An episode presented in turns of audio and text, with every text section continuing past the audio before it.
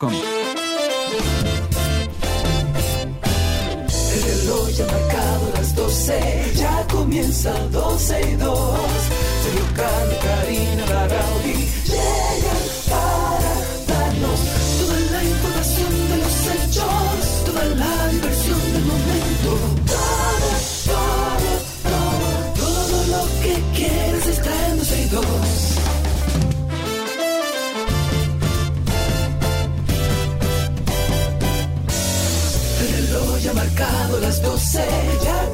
comienza 12 y 2.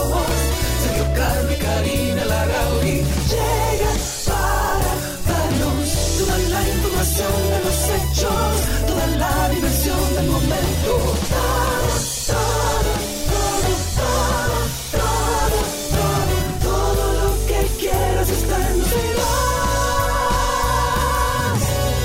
Saludos, buenas tardes, señoras y señores, damas y caballeros. Bienvenidos a este 12 y 2 del día de hoy, cuando es un 8 de agosto del año 2023. De este lado, como siempre, Karina Larrauri, Sergio Carlo, todo el equipo de 12 y 2 y de la 91 con ustedes en vivo hasta las 2.30 de la tarde. Karina. No puedo decirte Karina Larrauri, tengo que decirte como Karina Sombreros Raros. ¿Qué hay? ¿Cómo estás? Karina como del tercer mundo, de allá bajé, de allá arriba. Me falta que eso no de funciona, verde. eso que tú estás haciendo, ¿verdad? Eso no es verdad. Eso no funciona. Eso no es verdad. Eso no funciona. Eso es lo, de lo poco que Ex- funciona. explícale, por favor, a la gente lo que tú tienes en la cabeza y el Tengo qué. una gorra. En Dominicana podemos Una- decir una, gorra- cachucha. sí, pero no es una gorra normal. Ajá. No, es una gorra que por dentro, o sea, visualmente es una gorra. Y por dentro tiene un dispositivo tecnológico que se hace que, que- que eh, dispersa láser, luz roja para la pérdida de cabello. Mm, Ya, eso es todo. No, está más, no es más complicado que eso. Ok, ok. Señores, yo tengo que empezar el programa hablando de algo. ¿De qué? ¿De qué es- específicamente de que hay muchas cosas de que podemos hablar? Como por ejemplo lo del logo de Roger Federer. Yo quiero creer que fue una coincidencia. No, ¿no? mira que lo que pasa, No ese, ese logo eh, está en Shutterfly. Shutterfly es un servicio que... Pero es que Shutterfly no puede tener eso si eso tie- es una marca registrada. Mi amor, déjame explicarte. ¿Me deja explicar? No me digas mi amor y explícame. Ok. Lo que pasa es que ese, ese logo de Roger Federer salió de una de un de un banco de logos que tiene Shutterfly. Creo que se llama así, Shutterfly. O sea, el Eh, de Federer salió de ahí. de ahí, de ahí a que otras personas lo usen, caramba. O sea, no. ¿Tú entiendes? Además, Porque- estamos hablando de Roger Federer. El mundo ha visto ese logo. Exactamente. Entonces, explícanos qué, qué es lo que pasa. Procedo a explicar para los que viven en Belén con los pastores, que ahí se vive mejor. Ojo, no es una crítica. Roger Federer es tendencia a través de... Ay, me da una risa, porque Roger Federer debe estar viendo todo esto y decir, ¿qué es lo que está pasando que no entiendo? Roger Federer es tendencia en las redes sociales y bueno, muchos de ustedes que quizás no están al tanto se preguntarán, ¿por qué? Bueno, todo empezó cuando el ex ministro de Educación, Roberto Fulcar, hizo un encuentro con la prensa en el día de ayer, de hecho lo comentábamos aquí, él básicamente eh, hizo el encuentro con la prensa para decir que solamente le quedaban ciertas cosas de su tema de salud y por supuesto su anuncio al retorno de la vida pública y política. Sin embargo, lo que ha llamado mucho la atención es el logo que se utilizó en la invitación que se envió a los medios de comunicación en nuestro país, que es una R y una F en un logo, que es una abreviatura de las dos primeras letras del nombre y apellido, evidentemente, Roberto Fulcar. Sin embargo, el logo que también se usó en, la, en el encuentro con la prensa no es nuevo, como ya nos escucharon. Según registros de medios internacionales, es el mismo logo de la marca que utiliza el ex tenista suizo Roger Federer, que hace unos años, bueno, lan- lanzó incluso al mercado una línea de gorras con ese logo, que era una R y una F. Y según el periódico deportivo español Marca, Federer creó ese logo en el año 2007. Eh, fue un logo que incluso fue auspiciado por, por Nike y que hoy Roberto Fulcar, bueno, ayer Roberto Fulcar utilizó para invitar a toda la prensa. Muy bien.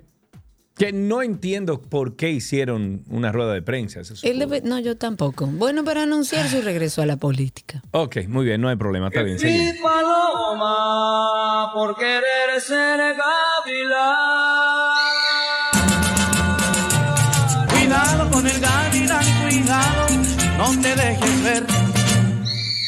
Vámonos entonces con la operación Gavilán, Gavilán o Paloma. Los 12 encartados por el Ministerio Público de formar parte de este entramado de corrupción supuestamente desarticulado en Operación Gavilán, quienes además están acusados de eliminar y alterar registros penales a cambio de sobornos, habrían favorecido a más de, agarre el número, 16 mil, 16 mil personas con las adulteraciones. De acuerdo con la procuradora fiscal, quien representa al Ministerio Público en este caso, las actas adulteradas sobrepasan 16, ah no, 17 mil, pues 16.958 personas son 17 mil, ¿ok? Como se había informado, eh, eh, dice que no son 8 mil, wow, no son 8 mil, mil menos, no son 8 mil. Como se había informado anteriormente en la solicitud de medida de coerción del órgano acusador y ante los hechos, el Ministerio Público solicitó al juez de la Oficina de Atención Permanente, quien conoce el caso, que eh, este sea declarado complejo y los imputados cumplan 18 meses de prisión preventiva como medida de coerción. Hasta el momento el órgano acusador presentó su medida de coerción. Cinco barras de defensas han presentado argumentos ante el tribunal y dos imputados han tenido la oportunidad de exponer. Uno de ellos es el acusado Anthony Ferrer Monegro, quien aceptó todas las imputaciones que se le hacían en el documento. Este martes se espera que continúe el proceso de solicitud de medida de coerción a partir de las 2 de la tarde con la ponencia del resto de los acusados en este caso y la contrarréplica del órgano acusador. Bueno, ahí hay un lío y grande, grande, grande. Me escribe un amigo diseñador gráfico, un amigo que queremos mucho en este programa, que dice que los creativos del logo de Fulcar califican como mm, no voy a decirlo eso, amigo, pero que ese logo fue creado originalmente, como yo dije en la información, en el 2007 por Nike cuando era un patrocinador oficial de este deportista. Es una empresa que luego fue demandada por Federer, que ahora es dueño de los, del logo. O sea, para que tú entiendas, inicialmente Nike hace este logo para Federer, pero Federer era como eh, perdón, Nike era el dueño del logo. Entonces Federer luego demanda a la empresa para quedarse con los derechos de ese logo que es de él. Entonces yo lo que digo es que se prepare a fulcar, como dice mi amigo, porque si Federer ha visto todo esto, lo que dice mi amigo diseñador es que sí, que eso fue un plagio vulgar y simple, que tomaron su versión original, lo engrosaron ligeramente, que ni siquiera fue calcado, sino descargado tal cual y adulterado un chin. O sea, ni siquiera tomaron el trabajo de, déjame por lo menos hacer el trazado. Gracias, amigo. En otras informaciones, eh, tenemos que el exdirector del Servicio Nacional de Salud, que es Chanel Rosa Chupani, eh, ha dicho que los hospitales del país están en condiciones precarias, pero yo lo que pregunto, esta gente que estaban en gobiernos anteriores, que dice, los hospitales están en condiciones precarias, no hay medicamentos, no hay material gastable, el gobierno no ha cumplido con su promesa, pero y en el gobierno anterior estaban todos los hospitales como Dios manda.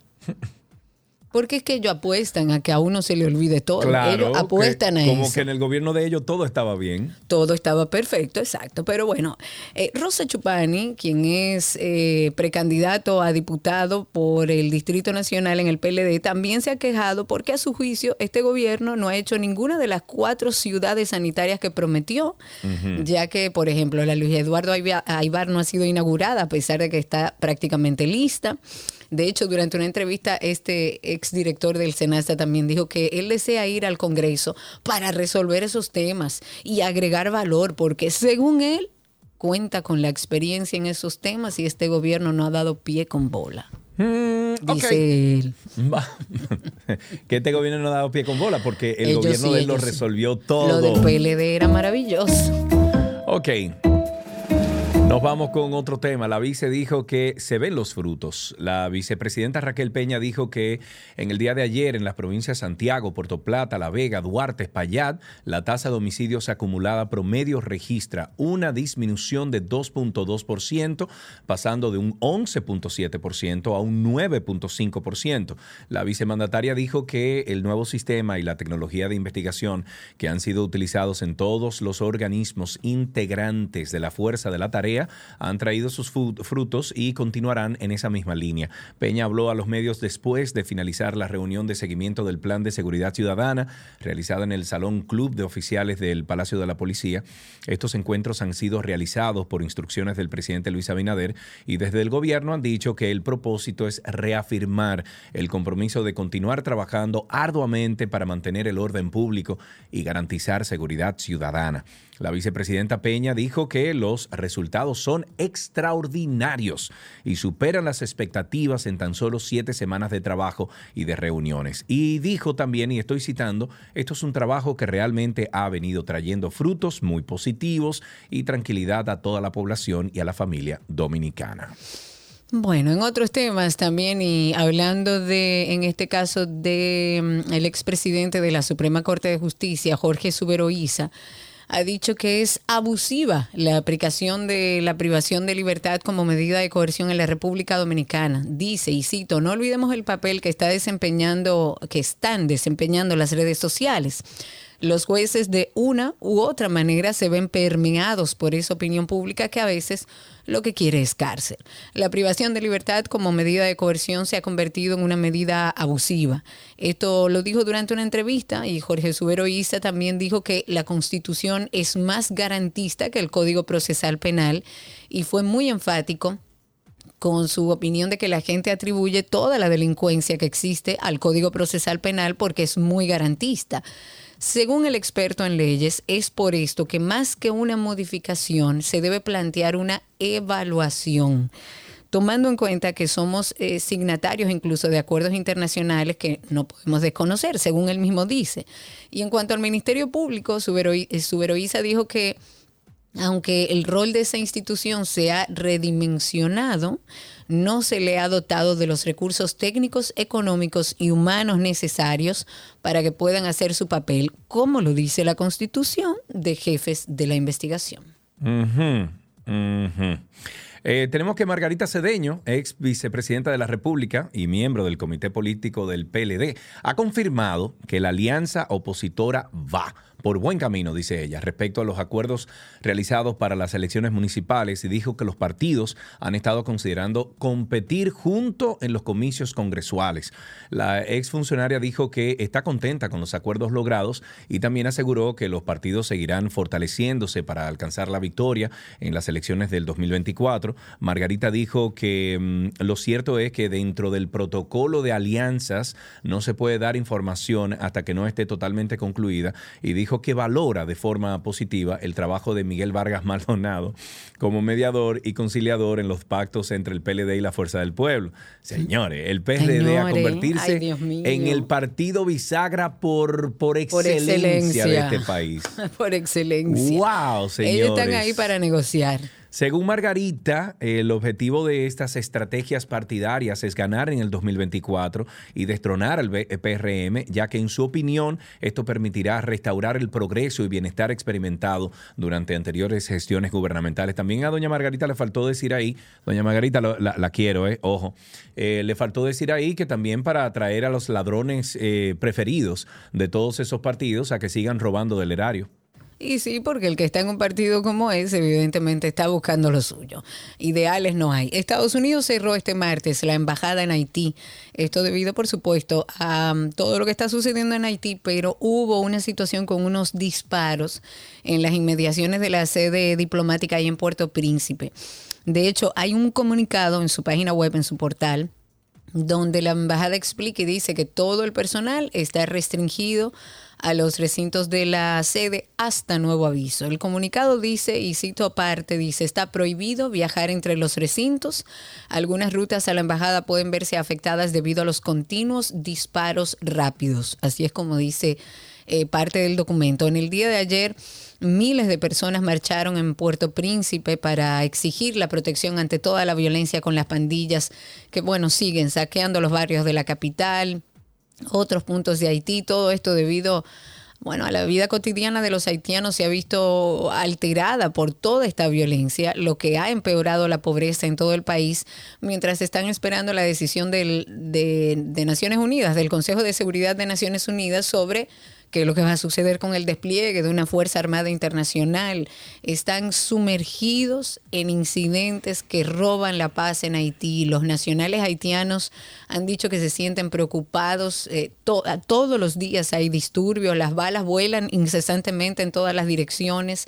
Ellos han calificado y siguen diciendo que la situación es triste e inaceptable. El director ejecutivo del Gabinete de Agua, Gilberto Reynoso, dijo que el próximo lunes 14 de agosto de este 2023 será firmado el Pacto Dominicano por el Agua, fruto de dos años intensos de consenso que contó con la participación de 1.590, 1.590 eh, actores de la sociedad en todos los territorios a nivel nacional y 400 propuestas para preservar este recurso hídrico. De acuerdo con el director del Gabinete del Pacto Dominicano por el Agua, procura asumir los compromisos de más de 30 años con los temas relativos al agua que tiene el Estado Dominicano, tal como se presentó el pasado 14 de junio del 2021, cuando se firmó este compromiso nacional para un pacto por el agua. Eh, recuerdo incluso que aquí lo tratamos, eh, un pacto que sería agotado entre el 2021 y 2036. Reynoso dijo que ha aumentado la demanda de los consumidores y los desniveles de calidad de agua de recursos hídricos según lo dicho por el director ejecutivo del Gabinete de Agua, este tema debe ser asumido también por toda la sociedad en conjunto, ya que cada territorio del país presenta una situación diferente en el uso, el trato, la distribución de recursos. Yo le agregaría ahí que hay que hacer en este país una reforesta, pero agresiva de todas las montañas, de todas las sierras, de toda la parte... De los ríos. no, no, los ríos, imagínate tú, los ríos lo que hacen es eh, encauzar esa agua que bajan de las montañas. Aquí lo que hay que reforestar las montañas dominicanas, Karina, que la hemos ido. Y sacar los aguacates de las madres de todas las aguas. También. Eso es lo primero. Si estamos hablando de agua, tenemos que ver cuáles son las cosas que amenazan ese recurso en nuestro país. Y una de las grandes amenazas son los cientos y miles de plantaciones de aguacate en el lugar donde tenemos reservada nuestra agua. Por eso le llaman la madre de todas las aguas. Y a veces los órdenes como que se saltan. Digamos que ojalá y a raíz de este pacto podamos empezar a sacar a aquellos que nos están robando el agua de manera ilegal. Vamos con otro tema. En otro tema también tenemos que a 10 días ya de cumplirse el plazo legal para la entrega ante la Junta Central Electoral de todo el registro de los afiliados, de los padrones de los partidos, pues aún no se ha tomado una decisión definitiva para corregir una problemática que hay, que es el tema de las duplicidades, pero no de dos o tres, no, de casi 900 mil casos. Esto según el último corte que se realizó hace más o menos seis meses. La ley de partidos exige la entrega del padrón a más tardar el 17 de agosto, porque esos son los datos que se van a utilizar en todos los procesos internos de las organizaciones que tienen que elegir sus candidatos, ¿verdad? Pues la Junta Central Electoral ha ponderado varias posibilidades eh, a una problemática que no es nueva tampoco. Eh, pero que la digitalización de los datos, el cruce con el padrón general de, electores ha contribuido a ser un poco más visible, además de que contradice la ley de partidos, que lo que plantea que en caso de que haya una duplicidad se va a tomar en cuenta como válida la última realizada. Se supo además que los delegados de los partidos políticos serían convocados esta semana como para ver si se le encuentra una salida y bueno, puedan seguir con el camino hacia las elecciones. El presidente Luis Sabina Dirch dijo que los avances que han ido obteniendo eh, durante la implementación del programa Burocracia Cero son hechos históricos que han mejorado el funcionamiento de los trámites que deben de realizarse en las diferentes instituciones del Estado. Este mandatario encabezó el lanzamiento de Ventanilla Única de Construcción, la cual cual funcionará como una herramienta digital y a través de estas serán emitidos permisos y licencias en las operaciones de construcción en el territorio nacional. Por un lado, el proyecto estará dinamizando el sector de la construcción, que es el que más impacta el crecimiento económico de nuestro país, mientras que se dinamizan los intercambios de documentos internacionales, así como el sector de la manufactura, el cual es el segundo mayor impacto.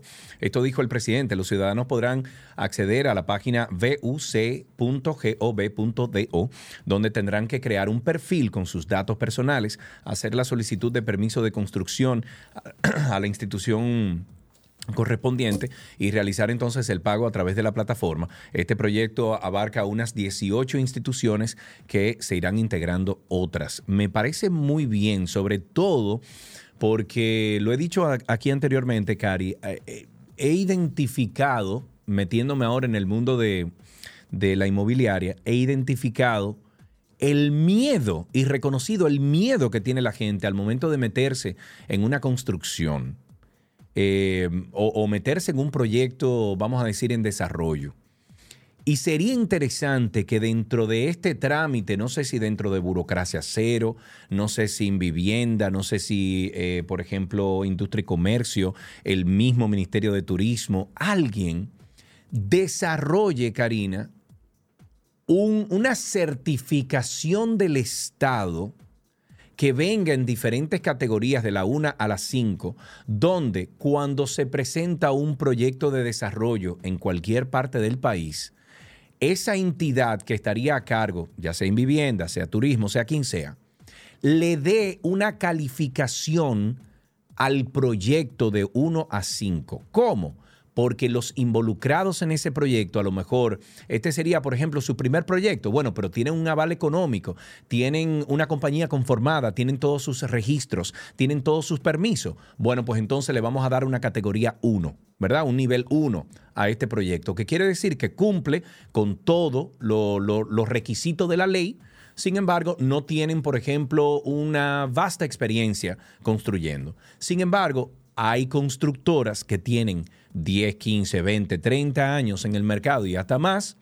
Y lo que tienen entonces, y han entregado a tiempo, entregan con sin vicios, o sea, un sinnúmero de cosas, entonces a ese se le da una categoría 5 porque ese proyecto involucra gente con experiencia. No sé si me doy a entender. Sí, completamente. Yo creo que es una certificación que te da cierta seguridad eh, a la hora de adquirir y tal como tú dices, hay gente incluso que vive fuera del país, que quiere invertir en su país, pero que no sabe cómo hacerlo por el temor a que vayan a salirle con cualquier cosa. Me parece interesante y además lograble. Señores, señoras, ya no más hombres grises. ¿Cómo así? el Consejo Superior Policial, encabezado por alguien a quien admiro profundamente, la vicepresidenta Raquel Peña, aprobó el cambio de uniforme de los agentes de gris oh, a azul, y cambiaron su lema de ley y orden a proteger y servir, que me gusta. Ah, mira, muy bien. Que me gusta. Eh, eh, proteger y servir eh, es un poco cambiarle el chip. No, no, no. Eso, eso se utiliza en varios estados de los Estados Unidos en la policía. Está muy bien, no importa lo que sea, pero yo creo que es una forma, digamos que, eh, que ayuda, que aporta, que es saludable para que los mismos policías entiendan que no es a la mala, que usted está para proteger y servir al ciudadano, que ese es su trabajo un poco cambiarle el chip. Pero bueno, Chu Vázquez dijo que la policía ya es una institución con 87 años eh, de fundada. Precisamente ellos acordaron cambiar el uniforme de gris a un azul, pero no solamente eso, sino que van a cambiar también el lema. Además, el ministro de Interior y Policía dijo que estas variaciones son parte de todo el tema de la transformación del cuerpo del orden y que van a comenzar el proceso de reforma y transformación con el ser humano. Ojalá y que a nuestros policías le pongan una ropa más cómoda y más fresca. Y más fresca. Que vivimos en el Caribe, por Y que aquellos que tienen piernas, tanto mujeres como hombres, se pongan sus chores. Claro, ¿por qué no pueden andar en chores? Hay muchos que no pueden. No importa, por favor, ya eso es un relajo. Pero recordemos, señores, que vivimos en el Caribe. Háganle un favor a los policías para que eh, tengan mejor disposición de trabajo con un uniforme que sea adaptado a donde vivimos, al Caribe. Por supuesto, le invitamos también a Karina y Sergio After Dark. Hay más de 90 episodios esperando por ustedes.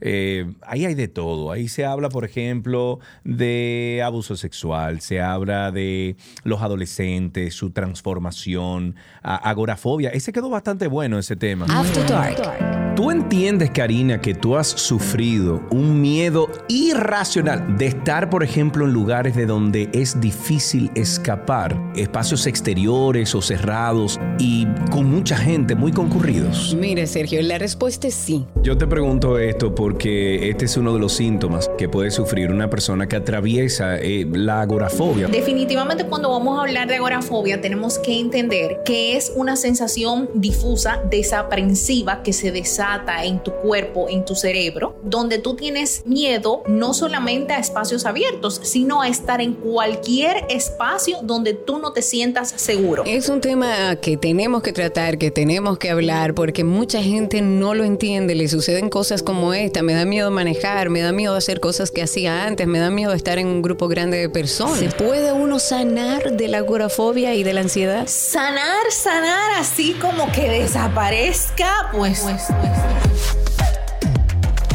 Karina y Sergio, After Dark. Karina y Sergio After Dark, estamos en todas las plataformas de podcast. Vaya a Google y en Google usted pone Karina y Sergio After Dark y voilà, ahí nos encuentra. Hasta aquí esta primera parte de Karina. No, de, ¿De 12 qué? y 2. Ya regresamos. Todo lo que quieres está en 12 y 2.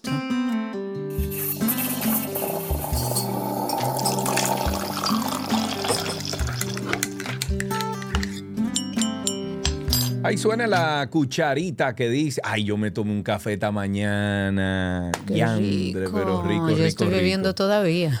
Sí, ah, sí. Bueno, no, yo guardé el resto. Yo me está durando el café, yo lo hago hoy me dura hoy y mañana. O sea que. Bien, sí, bien. sí, sí, porque no, no me voy a poner a hacer café todos los días, pero bueno. pero bien, ustedes sí, si ustedes son de esos eh, Yo hago locos todos los días No. mi greca, como Dios manda. Ya no puedo, ya no puedo. Eh, entonces, como ustedes también, así como Karina, que son enfermos con el café, pues llámenos ahora 829-236-9856. 829-236-9856 es nuestro teléfono aquí en 12 y 2. Eh, pues entonces eh, llámenos y cuéntenos su relación con el café, cómo empezó, qué, hace usted durante el café.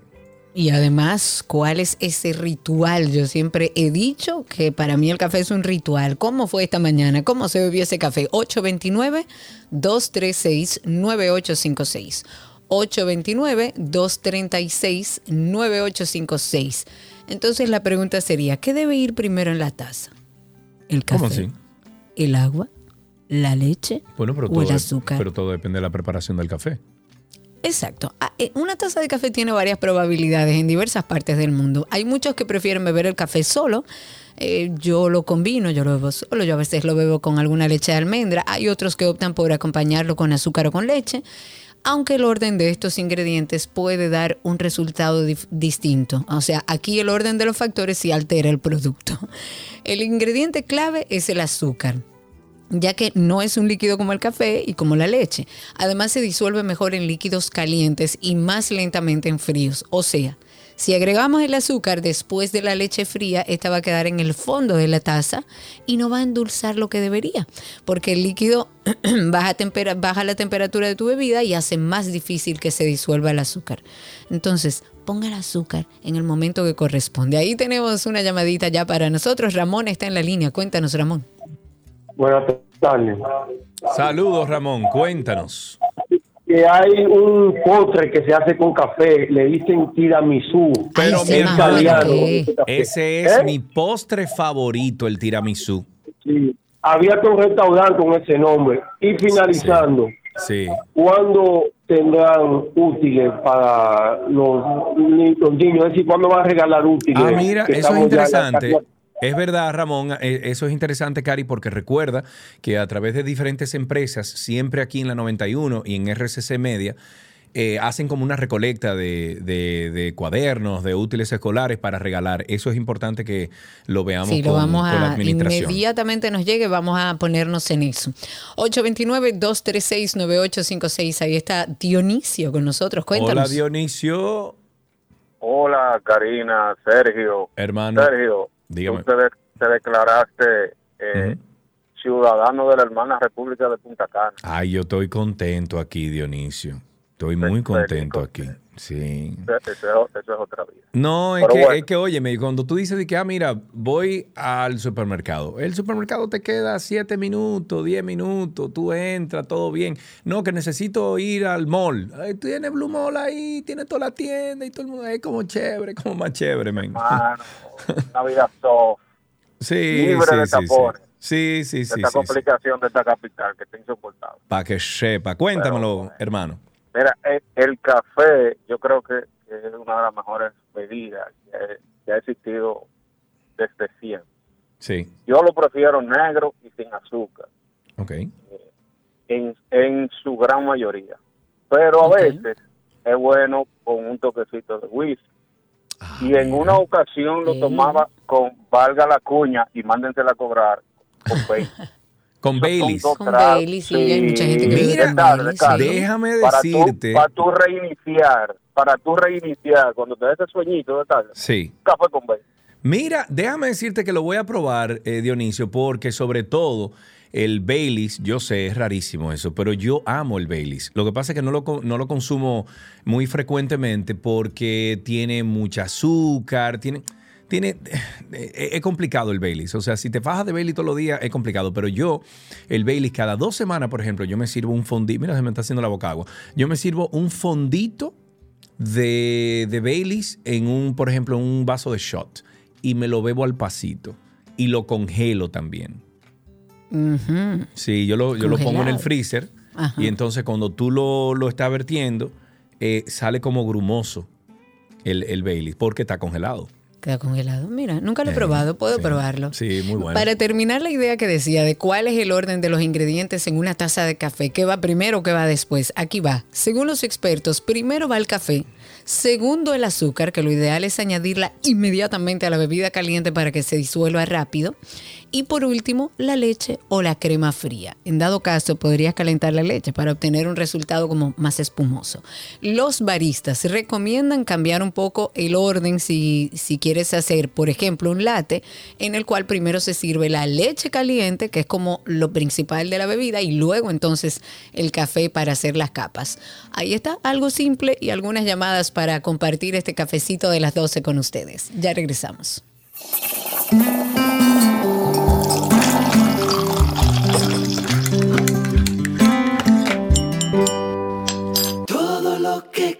Quieres está en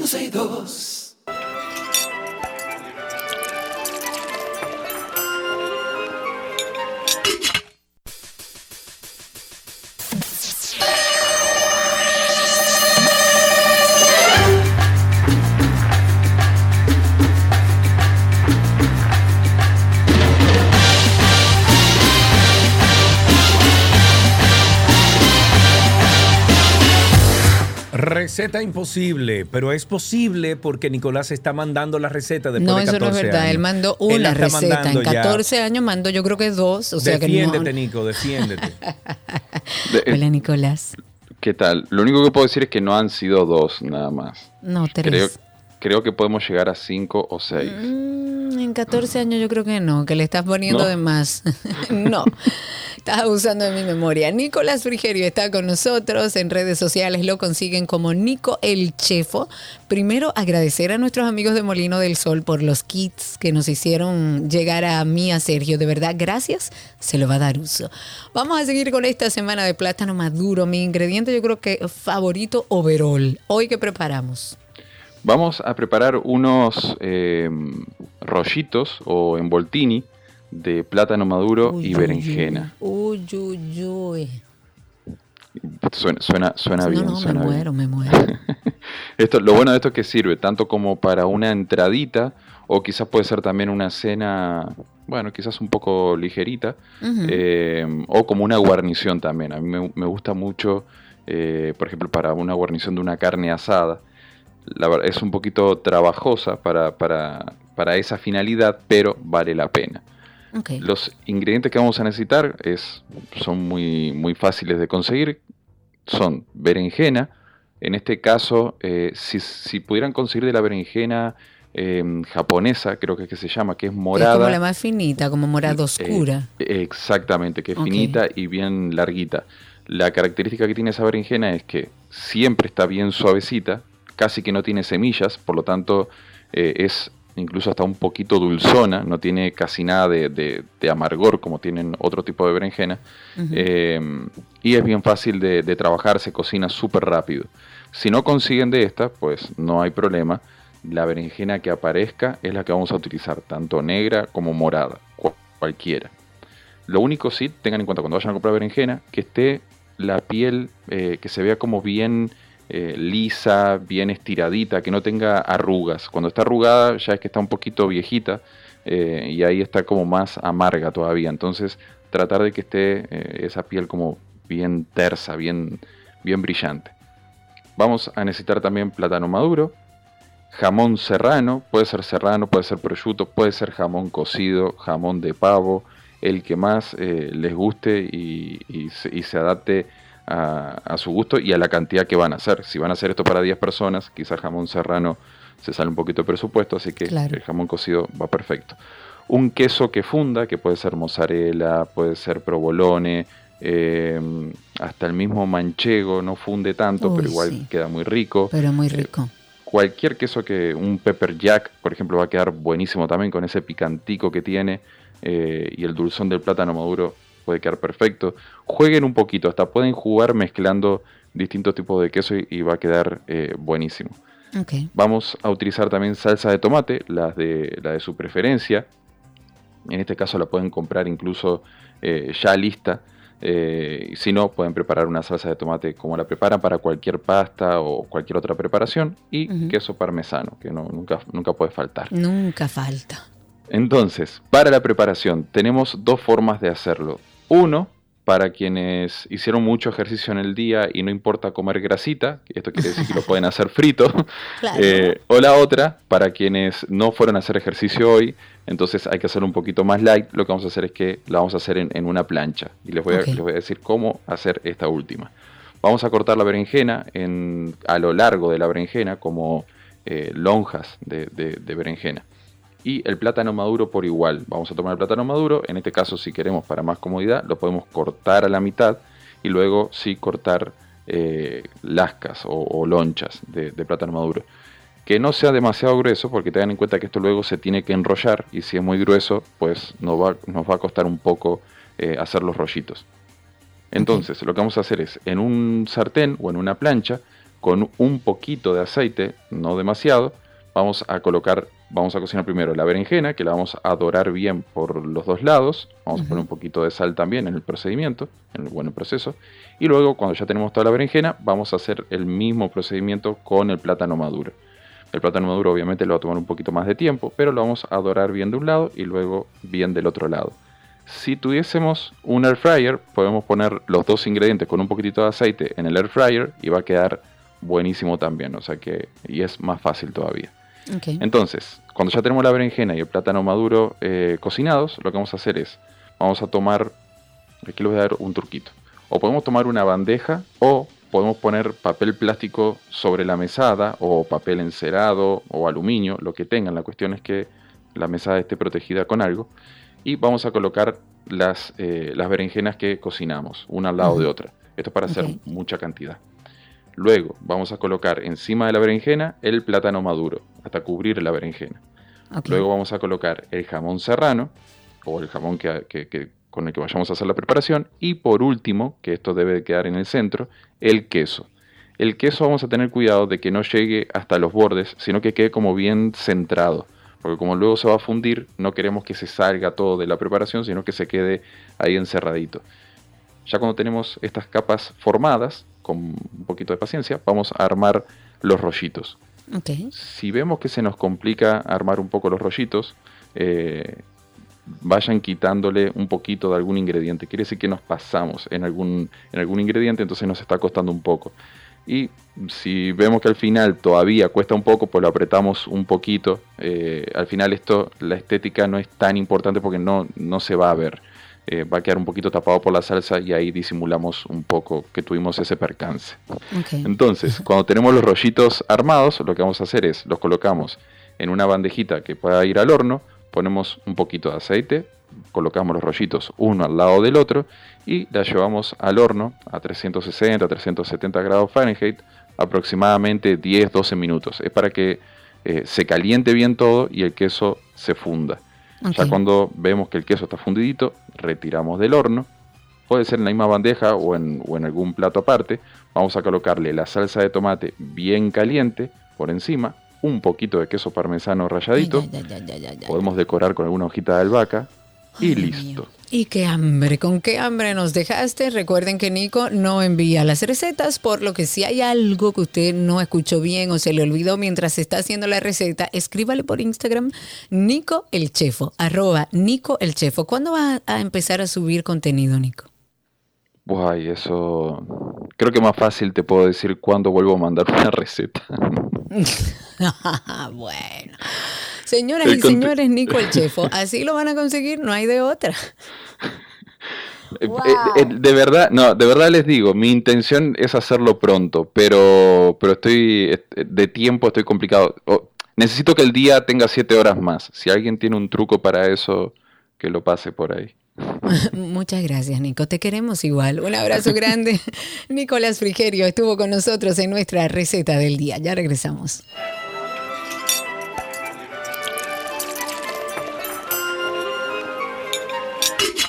Todo lo que quieres está en 12 y 2.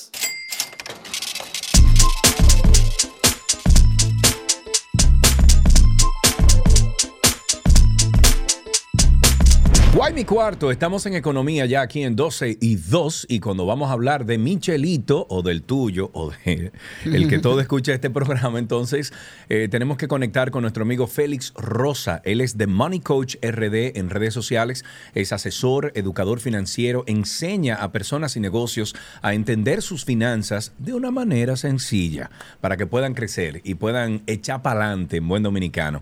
Pues Félix siempre nos trae temas interesantes. En el día de hoy, Karina, estaremos hablando sobre ocho preguntas que la gente se hace de las acciones de César Iglesias. Que algo habíamos hablado ya, pero vamos a entrenarlos bien para que se pongan en eso. Bueno, Félix, bienvenido. ¿Cómo estás, amigo? Todo bien, todo bien. Contento de que ya por fin salen mañana, Sergio. Por eso traje ah, el tema de nuevo. ya mañana es el campanazo inicial y va a ser algo como medio de película, como uno lo ve en Hollywood, de din, din, din, din, y se están moviendo las acciones. Ok, muy bien, eso suena, qué sé yo, suena excitante hasta cierto punto. O sea que, eh, que vamos a definir y vamos a darle contexto a nuestros amigos oyentes, ¿qué es una acción dentro de, o sea, cuando uno compra una acción, ¿qué uno está comprando? Mira, la forma más fácil de verlo es como que tú te imagines que una empresa es como una pizza. Eh, y cuando tú compras una acción, tú puedes estar comprando un pedazo de esa pizza. Entonces, si tú divides la empresa en la cantidad de acciones que hay, eh, tú dices, bueno, yo soy dueño de 100 acciones, yo soy dueño de esta porción de la empresa. Entonces, si a la empresa le va bien, bueno, yo voy a disfrutar de, de esos 100 trocitos de mi pizza. Si a la empresa le va mal, no tanto, no tanto. Ok, interesante. Si, si hay algunos oyentes que tienen alguna pregunta, la pueden hacer al 829-236-9856. 829-236-9856 es el teléfono aquí en 12 y 12. Estamos hablando con Félix Rosa de Money Coach. Entonces, ¿cuánto... Eh, a ver, yo sé que los precios varían de las acciones, depende de la compañía, ¿verdad? Sí. Entonces, eh, ¿cómo uno llegar a un precio de una, de una acción si está interesado en comprarla? Mira, la, forma de hacerlo es que hay empresas que valoran la empresa antes de que salgan a ser empresas públicas que, que coticen en bolsa. Entonces se hizo una valoración. Esto todavía no es el precio que va a salir mañana, pero Deloitte, una de las grandes firmas de auditoría, hizo una valoración. Y en la valoración que hizo, la compañía vale 15 mil millones de pesos. Eh, y, hay 90 millones de acciones.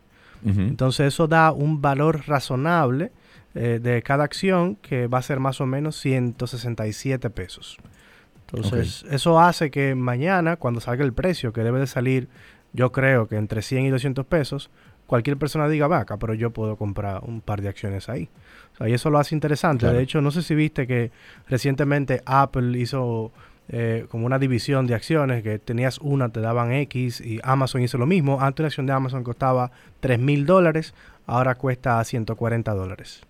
Ok, sí, yo tengo un, conozco una persona en Atlanta que compró las acciones, por ejemplo, de Tesla en el 2011, 2012, cuando estaban baratísimas. Rico. La compró creo que en 11 dólares, 8 dólares la acción, no sé qué. Y de repente se metió como en 500, en 400, en 300 y hoy en día ese señor es multimillonario. No, no, no. Pero está oye, bien. claro, Dios se lo claro. bendiga. Dios se lo Sí. bendiga. Eh, tenemos aquí una llamada. Tenemos a Franklin en la línea. Quiere hacerte una pregunta. Franklin, gracias por tu llamada. Cuéntanos. Buenas tardes, saludos a ustedes, gracias por la oportunidad.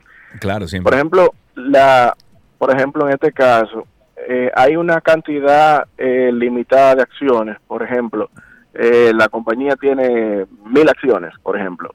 ¿Cómo se puede dividir el precio de esas acciones o varía el precio en el monto de, de las acciones, la cantidad de las acciones que yo pueda adquirir en esa compañía? Ah, Ahí hay dos preguntas en, en una. O sea, que la cantidad de acciones que la compañía saque no, no va a cambiar el, el monto de la acción, porque es como que tú dices, ¿cuánto vale esta pizza? 15 mil millones. ¿Cuántos pedazos de pizza hay? 90 millones de pizza. Ahora, Sí. las que van a salir mañana son 30 millones solamente. Pero eso no va a hacer que la otra, el otro 70% no valga. Sigue valiendo, lo único que no están puestas a la venta.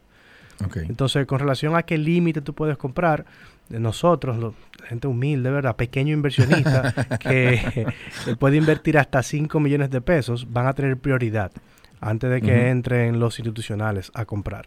Entonces, en una primera... Prioridad en, en el sentido de que como somos los compradores, eh, vamos a decir, minoritarios, entonces tenemos preferencia para que cuando lleguen lo, lo duro, lo que tienen cuarto, compren todo. Exacto, exacto. Entonces nosotros podemos poner una postura hasta de 5 millones y piquito, 5.3 millones de pesos, y luego de ahí, si queremos más, entonces vamos a competir con los grandes. O sea, ponemos la orden, pero si se venden todas, se hace una distribución proporcional a lo que puso cada quien.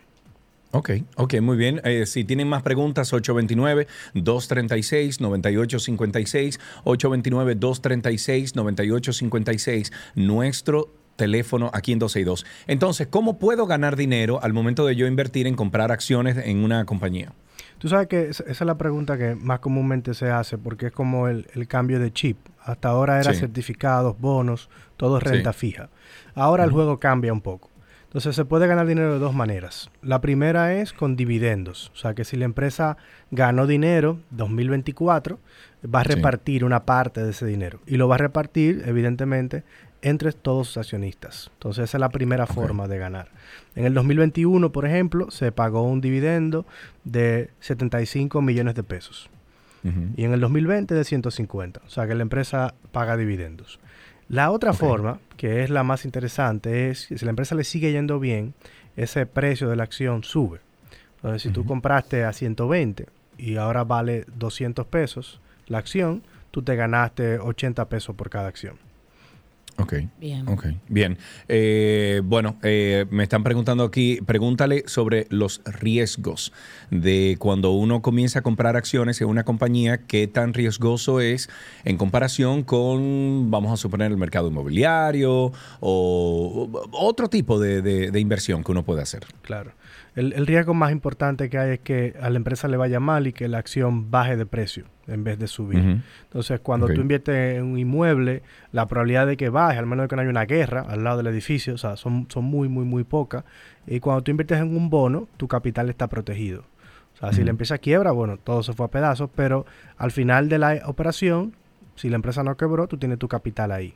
Eh, En este caso, no. En este caso, si la acción bajó del Bueno, precio... pero entonces espérate un momentico, Félix. Entonces ten- tenemos que tener mucho cuidado al momento de nosotros comprar en una empresa y tenemos que ver su historial, porque su historial es lo que va a determinar qué tan responsable comercialmente ha sido en las cosas comerciales. 100%, 100%. O sea, tú tienes que confiar en el equipo que está dirigiendo la empresa, tú tienes que confiar en la demanda que va a tener los productos de la empresa, en cómo ha toreado crisis anteriores, porque si no, o sea, tú estás poniendo tu dinero en esa empresa, o sea, la empresa va a tomar tu dinero y lo va a Sí. utilizar para seguir operando. Ok. Ok, tenemos una llamada aquí. Tenemos en la línea a Vladimir. Buenas tardes. Vladimir, adelante, estás al aire. Bueno, bueno, la pregunta es la siguiente. ¿El producto de esa venta de esas acciones es para capitalizar a la empresa de César Iglesias, para capitalizarla, o son que los accionistas viejos la están vendiendo para ellos conseguir dinero? Mira, buena pregunta, buena pregunta. Claro. A la gente que tenga ese tipo de dudas, yo les recomiendo que se lean el, el prospecto, porque cuando tú vas a captar capital, tú tienes que decir para qué es. En este caso, ellos lo van a utilizar para saldar una deuda eh, que principalmente tienen con el Banco Popular, una deuda en dólares. Entonces, cuando ellos... Una deuda importante. Sí, sí, yo creo que son 80 millones de dólares, o sea, estamos hablando de, de 4 mil millones de pesos. Y, y pregunta, en, e- en este caso, o sea, una empresa como César Iglesias, que tiene una trayectoria impecable, etcétera, etcétera, etcétera, eh, tiene una deuda de 80 millones. ¿Cómo llegaron ellos a una deuda de 80 millones? Y cómo yo garantizo que comprando acciones en, en César Iglesias no vuelvan a incurrir en, en gastos como ese que lo lleve a una deuda así, porque al final eh, esto puede desaparecer la compañía en un futuro si no se manejan responsablemente. Claro. Digo, desde la ignorancia te estoy Claro, preguntando. claro. La- lo, primero es saber que los 15 mil millones que yo te mencioné ahorita, que vale la empresa, ya contempla esa deuda. Claro. Entonces, crecer cuesta. Ah, y para tú crecer, para abrir más fábrica, para tú ampliar mercados, tú tienes que endeudarte, tienes que apalancarte. Lo importante es que el apalancamiento no te esté comiendo los beneficios. Claro. Ah, y en los últimos años la empresa también ha ganado. Entonces, ¿qué es lo interesante de ahora? Imagínate los intereses que César Iglesias le tiene que pagar al Banco Popular todos los meses.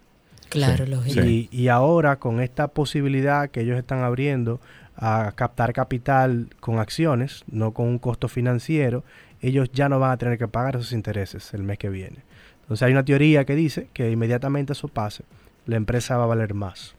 O sea que las acciones pueden subir de precio. Pero no, no es para ahora mismo lo- los dueños anteriores decir, ah, ya, vendí y me voy de la empresa. Porque ellos todavía tienen un 70 que sigue siendo de ellos. Entonces, a él le interesa que la acción se valore más, no que valga menos, porque el 70 de ellos valdría menos. Valdría menos, claro. ¿Y qué debe considerar una persona que ahora te escucha, que nunca ha invertido en el mercado de valores, no ha comprado acciones, está aprendiendo ahora lo que son bonos? ¿Qué debe considerar esa eh, persona antes de, para empezar este tema de inversionista, o sea, antes de invertir? Lo, prim- lo primero sería definir su perfil de riesgo. O sea, si entiende que esta volatilidad que puede tener el precio, de que puede subir, puede bajar, lo asusta. Entonces, no empezar por ahí. Em- Empezar primero con un bono, tener su fondo de emergencia listo, porque es la primera capa de seguridad. Ahora, luego de ahí, si tú te empiezas a quejar de que, ay, estos bonos no pagan nada, los certificados no Claro. pagan nada, tú lo que estás diciéndote a ti mismo es, yo estoy dispuesto a asumir un poco más de riesgo. Entonces, luego de que tu fondo de emergencia está ready, probar, eh, vamos a decir, el río con un piecito primero. Déjame yo ver, o sea, A ver cómo está la a ver Me qué tan. Exacto. Eh. Entonces, yo diría que no inviertan más de el 5% de su patrimonio total disponible para invertir en un solo instrumento. O sea, que prueben con poquito, a ver cómo les va. Y evidentemente lean de la empresa, vean si tiene demanda, vean que ha ganado, hagan su debida diligencia como inversionistas. Muy bien. Ah, eh, déjame ver, ahí teníamos una llamada, pero que ya se fue. Eh, Félix, entonces eh, podemos dar como finalizado el tema. Eh, ¿Algunos puntos o donde yo pueda conseguir más información de, de esto de César Iglesias? Sí, sí, claro que sí. O sea, la página de accionistas de César Iglesias, tú lo puedes buscar así mismo en Google y te va a aparecer toda información. O sea, estados financieros, las marcas que ellos venden, el prospecto de inversión, que ahí es donde dice eh, en qué se va a usar el dinero, eh, la composición accionaria de lo que se quedan, o sea, todo, todo, todo. Yo grabé un podcast también eh, con, con Alfa, o sea, pueden escucharlo si son súper nuevecitos en este tema, en un tapón, escuchar ese episodio. Pesos Pesados también tiene una serie de varios podcasts hablando del tema, que son como, como cinco ya. O sea que también si te interesa, o sea, no hay razón de cómo no aprender. Y por último, la página de la Super del Mercado de Valores, que es, vamos a decir, la policía del mercado, que tiene ahí también toda la información. Excelente, Genial. como siempre, claro que sí. Félix, muchísimas gracias por estar con nosotros. Félix Rosa es asesor, educador financiero, eh, siempre está enseñando a personas y negocios a entender sus finanzas para crecer al final. Si ustedes quieren más información de Félix, pueden entrar a themoneycoach, arroba, R- perdón, arroba themoneycoachrd en redes sociales. Félix, un abrazo, muchísimas gracias y saludo al equipo. Chao, bye. Hasta aquí mi dinero, mi cuarto en 12 y 2. Ya regresamos.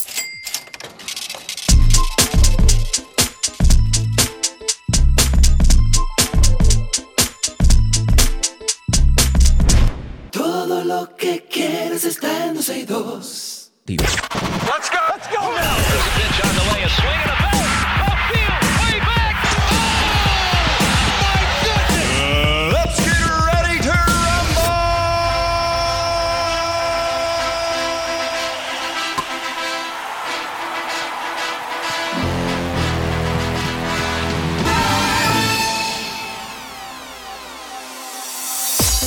Estas son las noticias del mundo deportivo. Nos vamos con béisbol. Tim Anderson de Chicago recibió una suspensión de seis juegos, mientras que José Ramírez de Cleveland recibió una suspensión de tres juegos debido al prolongado enfrentamiento entre los medias rojas, perdón, los medias blancas y los guardianes en el juego del pasado sábado. Las grandes ligas anunciaron en el día de ayer las sanciones a Anderson y Ramírez, así como otras suspensiones y multas por una de las peores o de los peores incidentes vistos en un terreno de béisbol en años recientes. Anderson y Ramírez también recibieron multas cuyos montos no fueron divulgados. Ambos peloteros apelaron. Recordemos que Anderson y Ramírez intercambiaron en el juego del sábado y todo ocurrió cuando Ramírez se deslizó de cabeza en la segunda base con un doble eh, doblete productor. Anderson se paró encima de Ramírez, quien quedó entre las piernas del torpedero.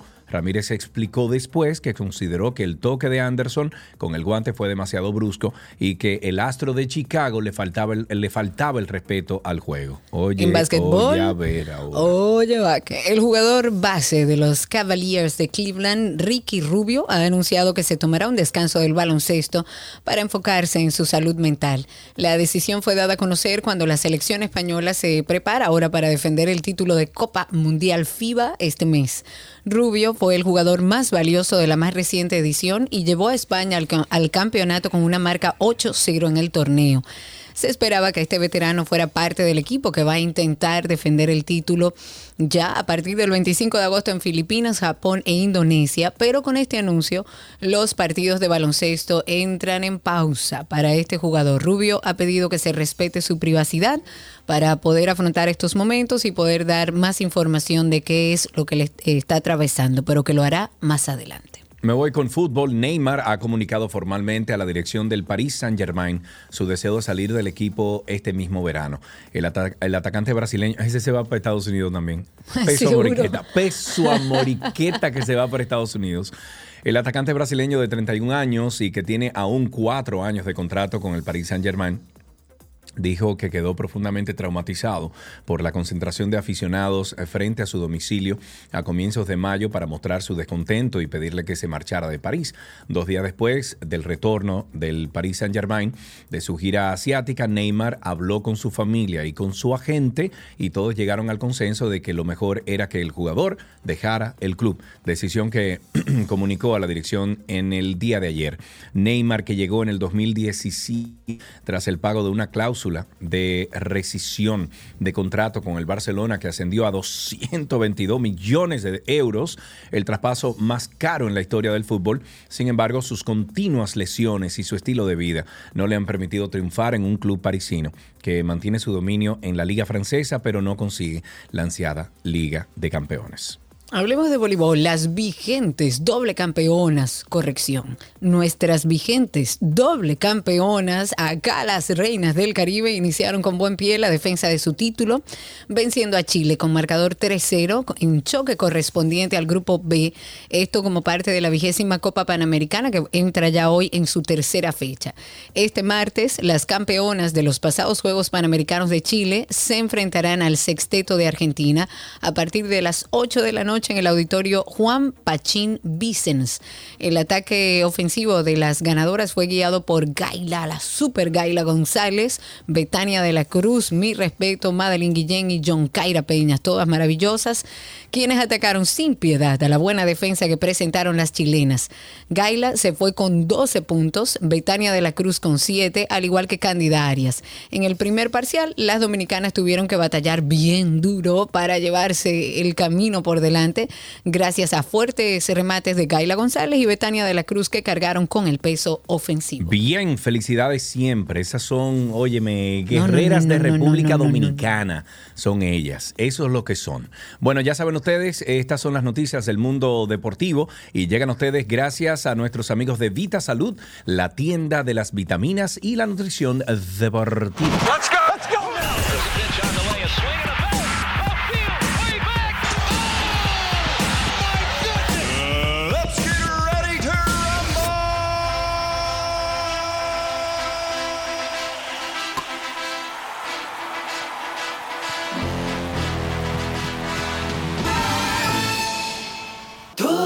Que quieres está en 12 y 2.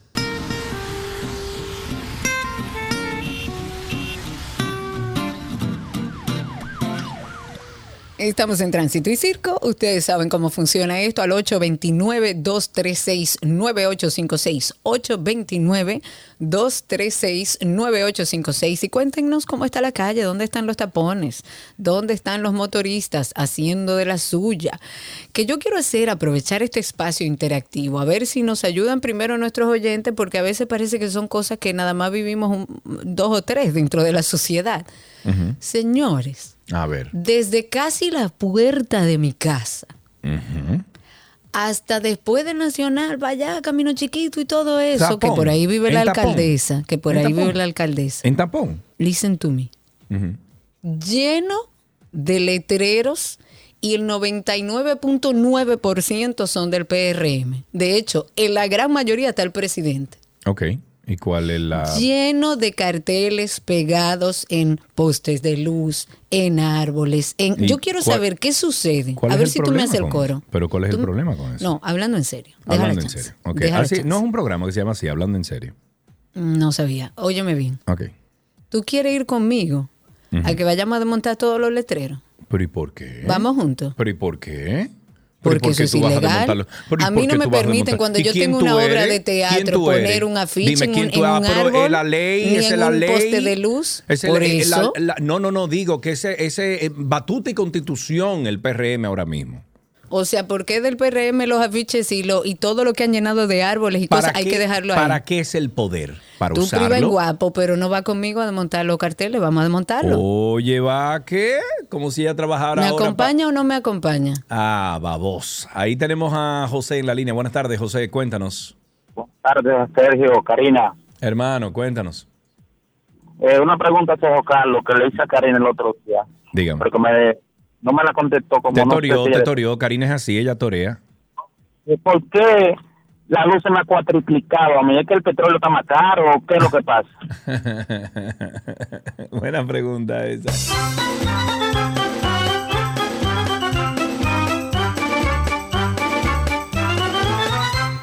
$829-236-9856 es nuestro teléfono aquí en 12 y 2. 829-236-9856. Llamen ahora o callen para siempre. Entonces no vamos a desmontar los letreros. Karina, es que tú no puedes, mi amor, tomar la justicia en tus manos. Pero y no es de tomar la justicia en tus manos. Claro, Karina, tú yendo a provocar al PRM, quitando esos, eh, esos anuncios del presidente que vuelva cuatro años más, si no el país se cae No, por no es la del borda. presidente, es de aquellos que quieren usar la figura del presidente para venderse dentro del mismo partido. Bueno. Pero el presidente a esa gente debería llamarlo a capítulo y decirle, no, con mi cara no, que eso es ilegal lo que usted está haciendo. Oh, ya, el Porque que- no puede ser, o sea, estoy hablando de manera honesta. Yo que soy una ciudadana, igual que ese político que se está candidateando, que pago impuestos en este país religiosamente y como manda la ley. Yo no puedo mandar a imprimir 200 letreritos chiquitos de mi obra de teatro y ponerla, porque a mí fácilmente no solo me ponen una multa, hasta presa puedo caer yo. ¿Y por qué el político puede salir a llenar todos los árboles y postes de luz. Porque el político es una, una clase aparte en este, ca- en Ah, este mira país. qué Karina. interesante. Ahí, está otro José, me parece. Sí, ahí está otro José. Buenas tardes, José. ¿Cómo estás? Buenas tardes, Sergio Karina. Adelante, mi estimado. Estás al aire. José, yo le habla José, yo le- eh, estoy desencantado de este país. Ajá, ¿y Y creo por que qué? voy- creo que voy a coger una yola. Le voy a decir Ay, Dios las mío. tres razones por las cuales. Dígame. Dice el, el señor Rey Guevara que, hace- que hay 100 sentencias. Eh, ¿Quién, perdón, quién lo dice eso? El señor Rey Guevara de, Ok. del Tribunal Constitucional. De 100 han desacatado 92. ¿Ustedes creen que puede ser posible que donde haya un senador de la provincia de Santo Domingo quería que gastó 250 millones para ganar una senaduría y donde aparezca un fu- fulcal de nuevo ya de que en la política se puede vivir? Me voy para Micha a coger una, una, una, una yola. Oh, Dios mío.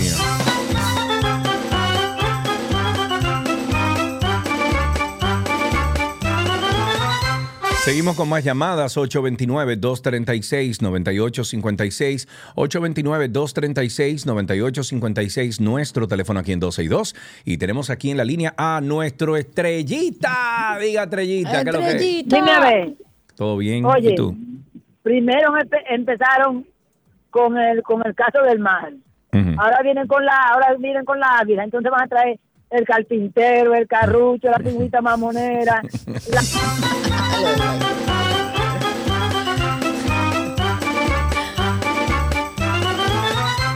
Ay, Michael, Michael. Eh, Karina, tenemos en la línea a Mari o Mary. Buenas tardes, Mari. Buenas tardes, Sergio. Quiero Cuéntanos. saber algo. No, pero si me lo El canta, tú tienes que decir, yo quiero Yo saber. necesito saber, quiero saber. ey, ey, hay una No. más alegre que dice, yo ¿Cuál? quiero saber, Cari- Ca- pero Ca- de todo un poco. Tan, Ah, tará, también. tan, Mari, tan. ¿cómo Dime, estás? Mari. Yo estoy bien, gracias a Dios. Qué bueno, Mira, eh, escuché el episodio de El silencio como castigo y quedé enamorada del episodio. Me Ah, encantó. de Karina y Sergio After Dark. Qué bueno que te gustó, claro. Sí, lo único que parecía que era una terapia tuya solamente. Bueno, pero ajá, ¿qué hago? Si hay ejemplos que tengo que dar, perdóname. Muy bien, muy bien, muy bien. Muy buenos tus ejemplos. Muchas gracias. Muy bien, muy Muchísimas gracias por tomarte el tiempo, Mari, para hablar de nuestro podcast. Como siempre decimos, es un podcast que nació en medio de la pandemia por una necesidad que vimos, de hecho, en nuestra comunidad, de gente que se nos acercaba y qué bueno que lo que estamos haciendo lleguen a las personas que lo necesitan. Ojalá y puedas escuchar a otros y compartir aquellos que entiendas que puede ayudar a otra persona. Ahí está Chris en la línea. Ah, no. ¿Cómo Yes, es? eh, sí, Sí. está Diga, Diga en la línea. Ah, no, Cris. ¿Diga o Chris? Ah, no sé, ok. Cris. Buenas tardes, Cris, adelante. loco, Cris. Tenía mucho que no llamaba. Dígame a ver, Cris, Eh, ¿cómo está la cosa? Tú sabes que yo soy uno de los casos de la cuestión de la ficha eh, ama- amarilla. Eh, un día la policía me para y me enseña en el celular que yo tengo una ficha. Ay, Sergio Carlos. Tuve que poner un abogado. Es decir, me dijeron que el, caso mío era el que del 91. Cuando yo voy y verifico, eh, fue como que me confin... Es decir, como que utilizaron mi cédula, otra gente. Tuve que poner un abogado. O sea eh, que tú, a ti te pusieron Tú- una ficha sin tú enterarte. Exacto, así, que como que, entonces él era como de asalto con mano blanca, mano blanca, armada. Armada. ujú. Ah, mira. Sí, eh, y tuve que, mira, pagué abogado y dar a la policía y pasé mucho trabajo para quitarme eso. Oh, Dios. Muchísimas gracias por su llamada. Sigan llamando al 829-236-9856. 829-236-9856. Nuestro teléfono aquí en 262. Sigan llamando porque hay mucho de qué hablar. 829 Sí, señor. 236-9856. Y mientras tanto los pacientes pagan la factura literalmente. El Colegio Médico Dominicano, como sabemos, y las sociedades médicas especializadas han anunciado que en vista de que según ellos no han llegado a ningún acuerdo con el gobierno, pues van a continuar su lucha. Y el próximo jueves y viernes quedarán suspendidos todos los servicios de salud a nivel público, a nivel privado, en todo el país. Solamente se van a atender emergencias y los pacientes en estado crítico. Ellos informan a todo el país que aún continúan sin una respuesta por parte de las autoridades gubernamentales sobre el pliego enorme de reclamos que estuvieron tratando por más de un año, quedaron, según ellos, sin respuesta o la propuesta que merecía la pena discutir. Los miembros del Colegio Médico Dominicano dijeron que a pesar de que desde el pasado martes anunciaron que para esta semana iban a realizar otras acciones y que dieron un compás de espera como de 10 días, eh, esperando recibir una propuesta para discutir. Eso no se ha producido, por lo cual hoy ellos están ratificando que el jueves 10 y viernes 11 de este mes de agosto estarán suspendidos todos los servicios de consultas y procedimientos electivos a nivel público y privado en todo el país. Tenemos aquí a Gabriel con nosotros en la línea. Buenas tardes, Gabriel. Adelante. Sí, saludos, ¿cómo están? Estamos bien, Gabriel. Gracias por tu llamada. Cuéntanos. Mira, si alguien quiere saber por qué este país está en la situación que está, solamente tiene que coger el audio del senador y decir, bueno, 250 millones que dijo él que invirtió en campaña entre 48 meses, que es lo que dura su periodo, son 5.2 millones mensuales. Él se gana eso legalmente. Entonces, si no se lo gana, ¿cuál es el negocio? Mm, si no se lo gana. ¿Cuál es el ¿Cuál- negocio? qué no, no, no. no sé. No, no, ¿Cómo na, que dice la canción? No, no sé.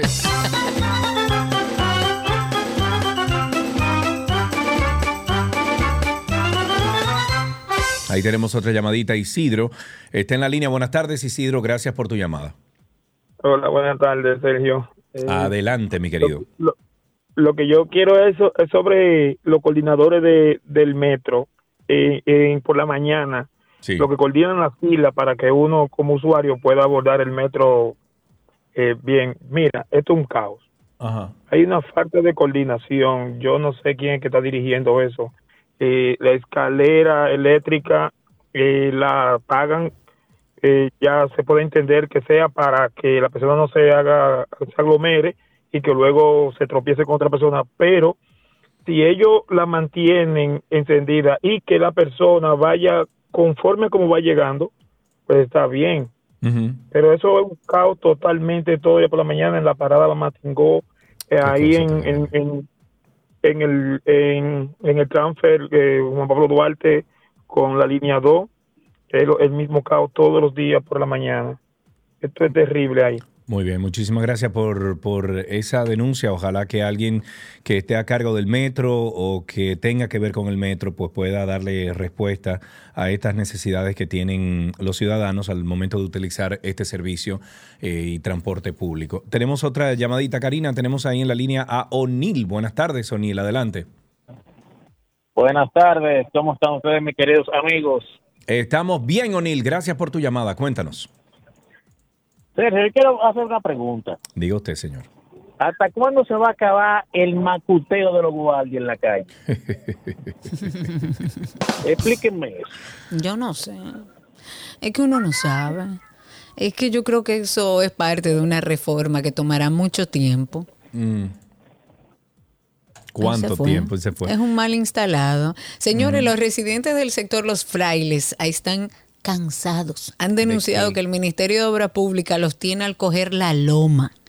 Los vecinos de las calles San Marcos de León, Orlando Martínez, Diagonal Tercera, calle 27, Manolo Tavares Justo, calle Sagrario Díaz. Todas esas calles se le ha solicitado al, al ministro de Obras Públicas que por favor haga volver las brigadas que están trabajando en el proceso de asfaltado porque a mediados de julio Obras Públicas le comunicó a los residentes que las calles de ese sector iban a ser asfaltadas, ¿verdad? Empezaron el 29 de julio, empezaron a depositar como grandes camiones de relleno, pero en uno de esos viajes para abastecerse de material nunca regresaron a terminar el trabajo y han dejado la pila de material ahí de varios metros de altura a lo largo de una de las principales calles del sector sin que nadie haga nada.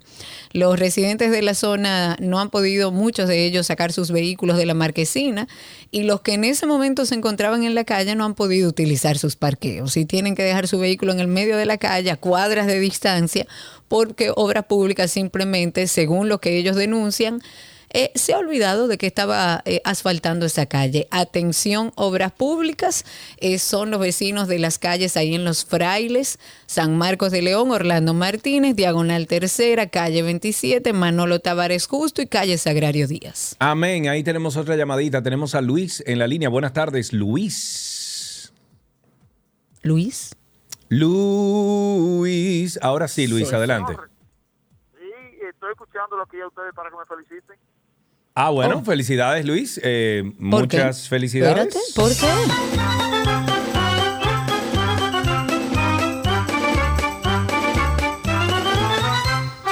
Yo me quedé con la curiosidad. No, que los felicitemos. Vamos a felicitarlo. Ya. Felicidades. Ok, eh, una alerta importante, recordándoles el teléfono 829-236-9856. Una alerta importante, el Ministerio de Salud Pública ha alertado que en la próxima semana y hasta el final de septiembre tienden a aumentar los casos eh, o más casos de los reportados en el informe epidemiológico. En este caso, el pasado 27 de julio se reportó un total de 3.471 afectados con cuatro defunciones. Y se espera que los casos de dengue, que ya hemos hablado aquí varias veces, que tenemos que tomar todas las medidas de control, los casos de dengue, yo de hecho mi vecina, el hijo de mi vecina, eh, atravesó un dengue bastante importante y siguen en ascenso en el país. Y su reducción va a depender de las medidas que tomemos nosotros como población para la eliminación de los criaderos de este mosquito. Según el director de epidemiología en, salud pública, además de llamar a la ciudadanía y de impulsar acciones de control como es el retiro de chatarras, escombros, donde bueno se aloja el agua, el mosquito, también ha exhortado al Ministerio de Educación a que tome medidas preventivas como el desyerbe de los patios, fumigación de las escuelas antes de iniciar el año escolar 2023, como para evitar que siga propagándose este mal. Perdón, tenemos en la línea a, a- a- déjame ver, a Pablo. Pablo, buenas tardes, adelante. Buenas tardes, Sergio, Karina, ese equipo. Eh, dos cosas, rapidito. dígamelo. A ver. Estoy con el eh, con el oyente que llamó ahorita, que cuando es que se van a quitar los retenes y eso. Ajá. Yo lo que pienso es que el jefe de la policía no tiene pantalones, porque dijo que eso se iba a eliminar y no se ha eliminado. Y lo segundo es, también con el oyente anterior que dijo que cuál es el negocio. Es que muy bueno está el pegado de esa teta, ¿eh? Él invirtió 25 y no le dan a ¡Qué 5, ¿eh? rico, eh!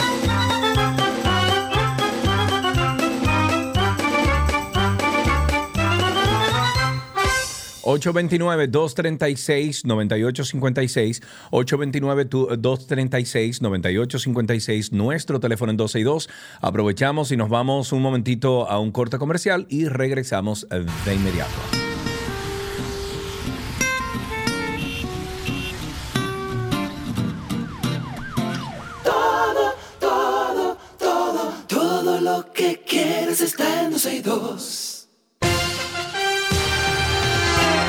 Seguros Pepín, los expertos en seguros, presenta el tráfico expreso. Viables ambos sentidos del kilómetro 9 de la autopista Duarte. Está lento el tránsito en la intersección de la Avenida República de Colombia con Avenida Carlos Pérez Ricard. El tránsito está totalmente viable en la autopista 30 de Mayo en el tramo comprendido entre la Avenida Jiménez Moya y la Avenida Luperón. Congestionado el tránsito en la Avenida Prolongación 27 de febrero en su llegada a la Avenida Isabel Aguiar en dirección desde la autopista 6 de noviembre. De igual modo avanza con lentitud el tránsito en la avenida George Washington en el tramo comprendido entre la calle Presidente Vicini Burgos y la avenida Máximo Gómez. Están viables ambos sentidos del Puente Mella, Puente Juan Bosch, Puente Juan Pablo Duarte, Puente de la 17 y Puente Peinado. Seguros Pepín, los expertos en seguros, presentó el tráfico expreso. Mi papá tuvo seguros Pepín toda su vida y nunca le han quedado mal.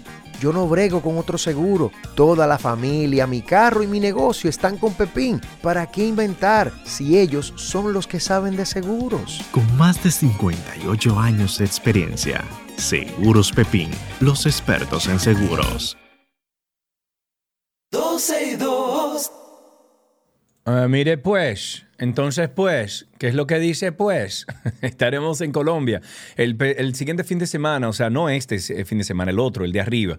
Estaremos en Colombia el 18, 19 y 20 en Bogotá, Colombia, enseñándoles estos proyectos en Punta Cana y Miches que tenemos nosotros de parte de Rentarica Seven Palms. Son proyectos hermosísimos. Pueden entrar ahora mismo a rentarica.com y asegurar sus dos mil dólares en bono que le estamos dando por cada propiedad que usted compre con nosotros solamente durante la feria. Si usted no está en Colombia, si usted no puede ir a Colombia, entonces lo que tiene que hacer es apuntarse igual y decir que usted quiere una videollamada. No hay compromiso, escuche, vea este proyecto o estos proyectos y si decide entonces comprar, hágalo durante la feria.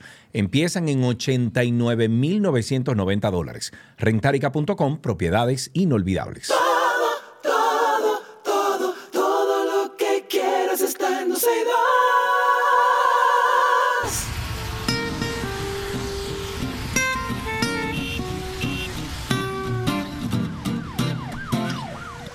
Regresamos a Tránsito y Circo. El teléfono en nuestra cabina virtual es 829-236-9856. 829-236-9856. Recuérdense, además, nuestros medios sociales. Nos encuentran en todos, en Instagram, en Facebook, en Twitter, en todos como 12 y 2. Y nuestra página 12y2.com.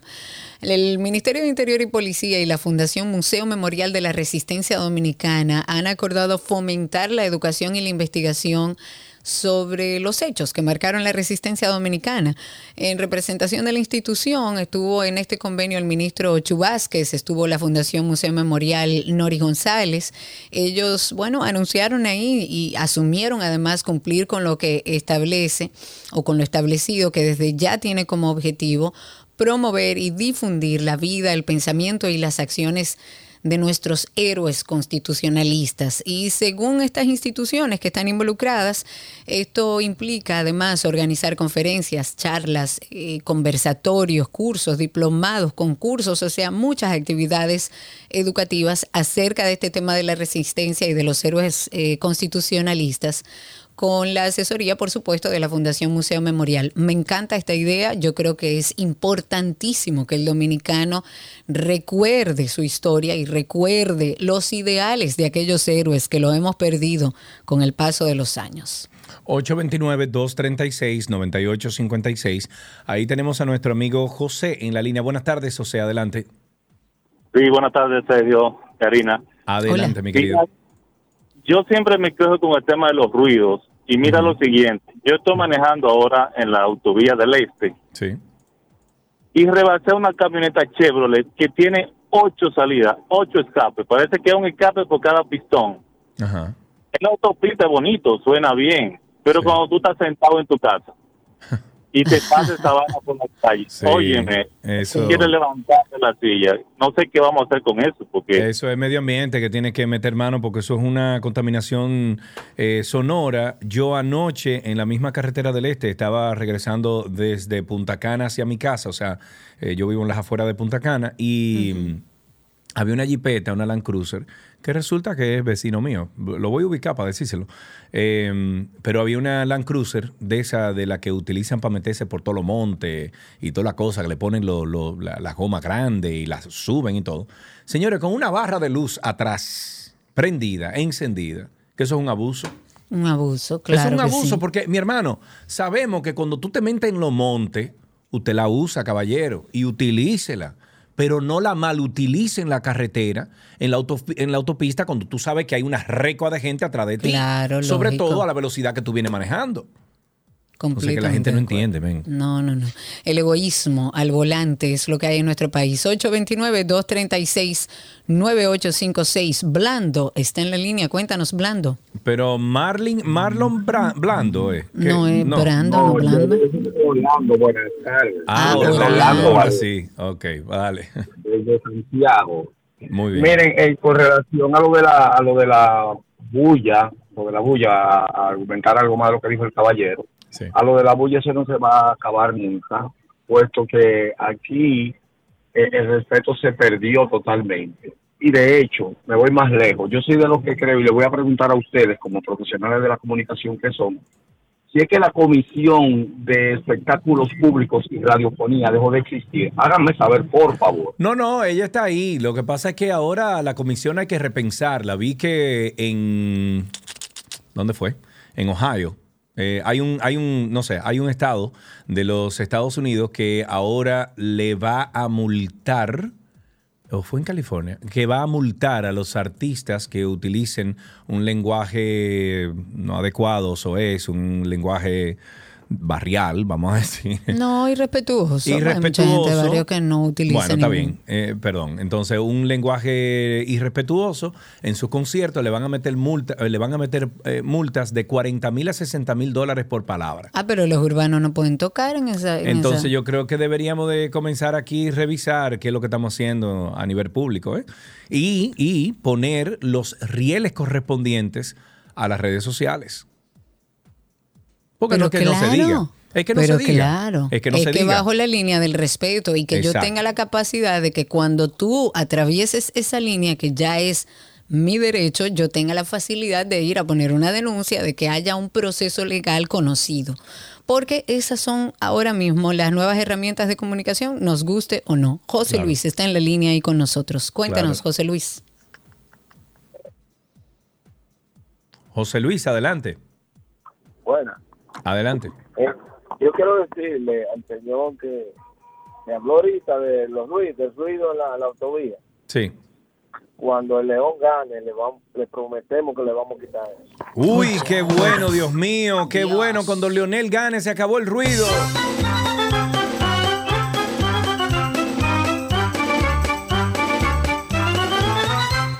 $829-236-9856. El teléfono aquí en 12 y 2. Ay, Sergio Carlos, lo que me acabo de enterar. ¿Qué te acabas de enterar? Mira, ahí te lo mandé en el grupo. Que Leonel ya ganó.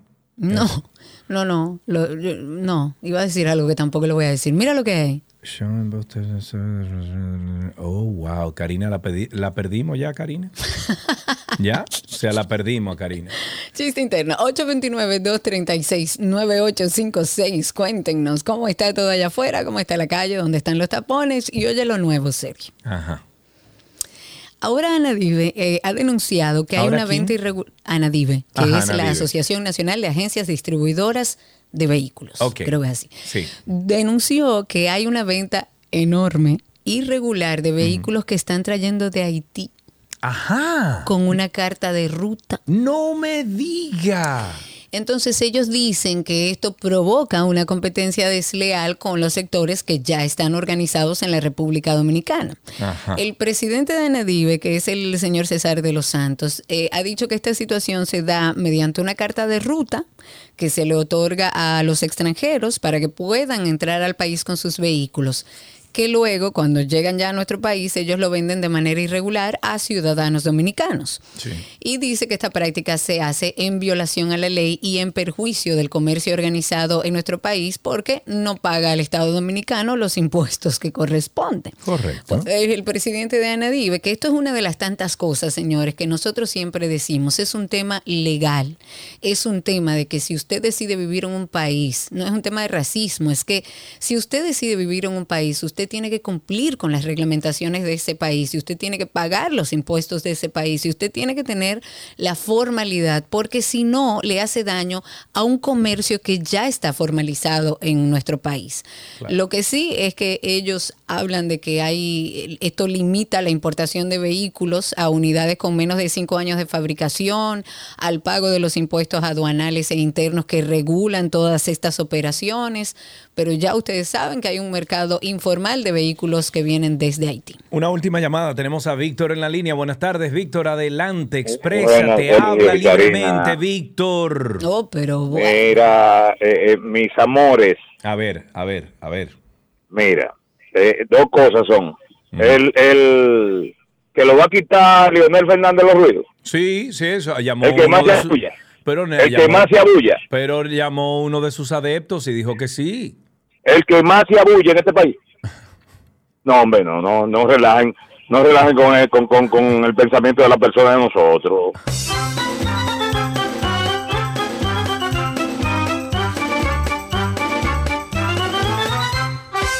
Todo lo que quieres está en dos y dos.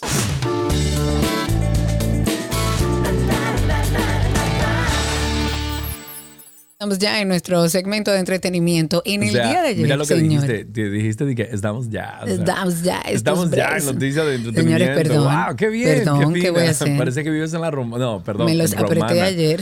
No, no, parece que vives en Romana. O sea, o sea, bueno, en el día de ayer hubo una noticia que nos dejó a todos como atónitos, como fríos, como, ¿cómo así?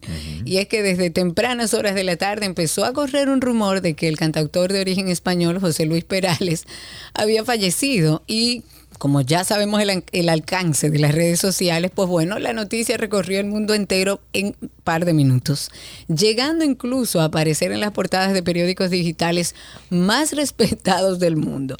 Afortunadamente para los fans del cantante, José Luis revivió revivió así de repente y apareció para desmentir las falsas informaciones que circularon y básicamente dijo, hola amigos, les hablo desde Londres, un sitio maravilloso, un lugar precioso donde he pasado unos días con mis hijos y con mi mujer. Estamos a punto de marcharnos y de repente nos encontramos con que alguien con una muy mala idea ha dicho que he muerto. La verdad es que estoy más vivo que nunca, más feliz que nunca y mañana ya nos vamos a estar viendo en España. Un abrazo muy fuerte y gracias a los que han intentado saber si era verdad esta cosa. Estamos bien. ¿Cómo tú intentas saber si es verdad? ¿Tú le escribes a la misma persona? Wow, Sergio, really. Bueno, pero eso es una opción. Mirándote a los ojos, juraría Marisol, tráeme la escoba, ven. Empieza ya, mujer. Y tráeme el suave. Que aquí se cayó una cuestión. Quizá para mañana sea tarde. Y me trae la redecilla. Que estos cabellos me los lavé ayer. Quizá para mañana sea tarde. Vamos, empieza. o sea, ya, dale, dale, empieza. es él? ¿Cómo es él? Oye, Dios mío. ¿En qué lugar se enamoró de ti? ¿De dónde es? Semana, tiene siete días. Eso es lo que tiene la semana. Vámonos con otra información de este lado. Ayer hablábamos de que Barbie había superado el hito de los mil millones en taquilla, pero la otra mitad del fenómeno viral Barbieheimer rebasó la marca de los 500 millones también. Desde su estreno hace tres semanas, Oppenheimer, que no le he visto. ¿Tú la viste ya? ¿No? Sí. No, señor, no lo he visto. Ni. Barbie tampoco. Bueno, el Oppenheimer de Chris, no- Christopher Nolan ha recaudado 552.9 millones de dólares en todo el mundo, según las estimaciones oficiales de Universal Pictures. Ahora, esta película clasificada RR, no es para todo el mundo, es la más taquillera del 2023 y marca la mayor rapidez con la que una película clasificada R de Universal ha alcanzado el umbral de los 200 millones a nivel nacional. A mí me encanta como estas... Antes era de que la mejor película. Antes era la película más taquillera. Antes era ya, punto. Pero ahora no. Ahora es la película más taquillera en Punta Cana. O la, la película más taquillera en Tangamandapia.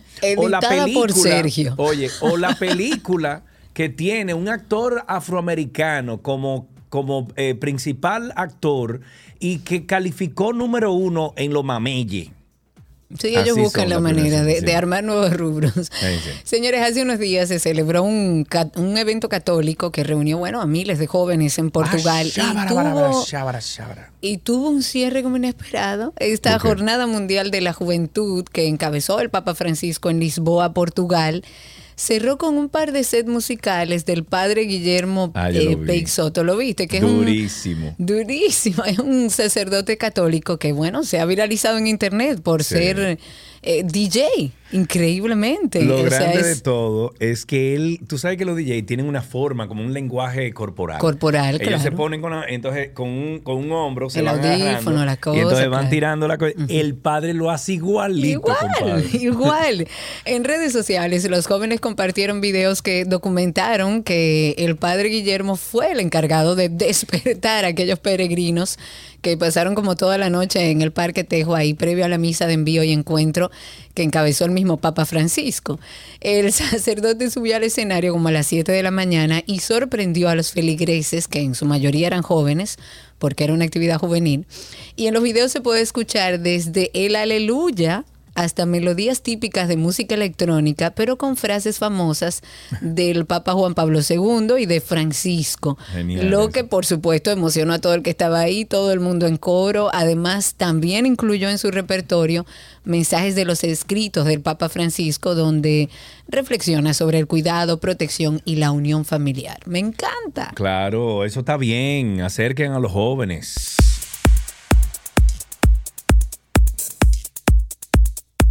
Ese es el padre. Ese que el padre que hace esa mezcla. Creo yo. No, yo no creo que sea el padre. Ese Ese, es no es el padre, Chris, ¿verdad que no? Ese no es el No, es una música electrónica. Chris. No, ella está otro lado, No, frisada. Ah, que no Ah, es ok. él, ya, ya, ya, ya, no es él. Pero ese es el tipo de música. Vámonos con que un arma que pertenecía al rey del rock Elvis Presley será subastada, oigan bien, subastada en Rock Island Action, uh, Auction Corporation. Esto será el 26 de agosto, 10 días después del aniversario de la muerte de la leyenda del rock en 1977. Es probable que sea una de las de las últimas armas de fuego que habría recibido en toda su vida y cuando falleció tenía alrededor de 37 armas diferentes, incluidas metralladoras. Se espera que se venda entre 60 mil y 90 mil. No, eso va a llegar al millón. Pero, pero, como todo debe tener resistencia, ya hay un grupo de fanáticos dispuestos a recaudar firmas para evitar que la subasta se desarrolle. Ellos argumentan que los, eh, las armas de fuego no son un artículo tan atractivo porque son peligrosas y han solicitado a la casa de subastas suspender todo, oiga bien, todo lo relacionado con este artículo en particular. eh, pero lo cierto es que la puja ya va muy lejos y es posible que hay interesados que han ofrecido ya 70 mil dólares por ese revólver.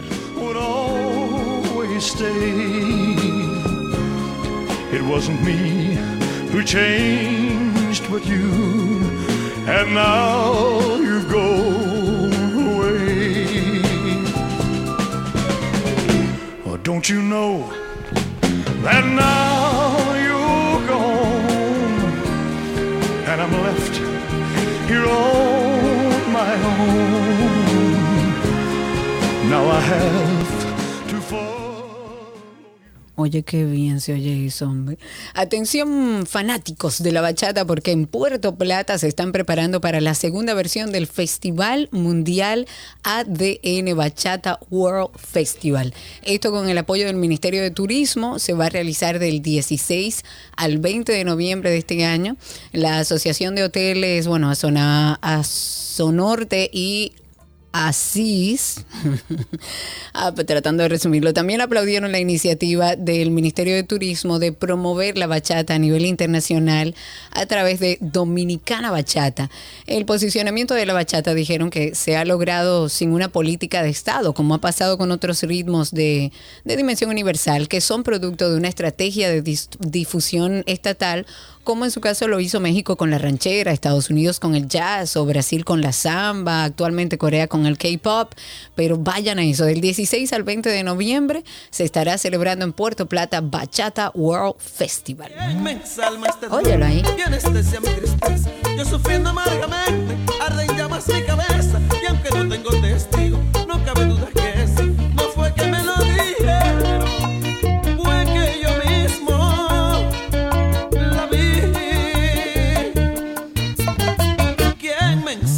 ¿Tú sabes bailar bachata.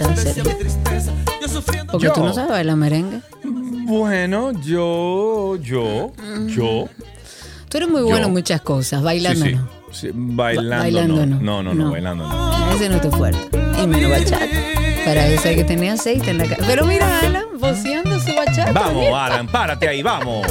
Eso, Alan. Qué No, lo que pasa es que. Alan tiene que estar debajo de un puente en un río para él poder bailar así. No, Alan, si baila bien, me consta. No, que lo vi entregado bajo un puente el otro día bebiendo en un río. Normal, Señores, normal, disfrutando popular de la vida, Llévanos, de la vida. Alan, llévanos contigo, a mí, a Karina Claro, y a invitarnos, también, claro. Claro. Bueno, Ah, pues dile está a bien, Marta hay que que, hablar con Marta. todos. Marta es la dueña. Pero por Dios, mamita.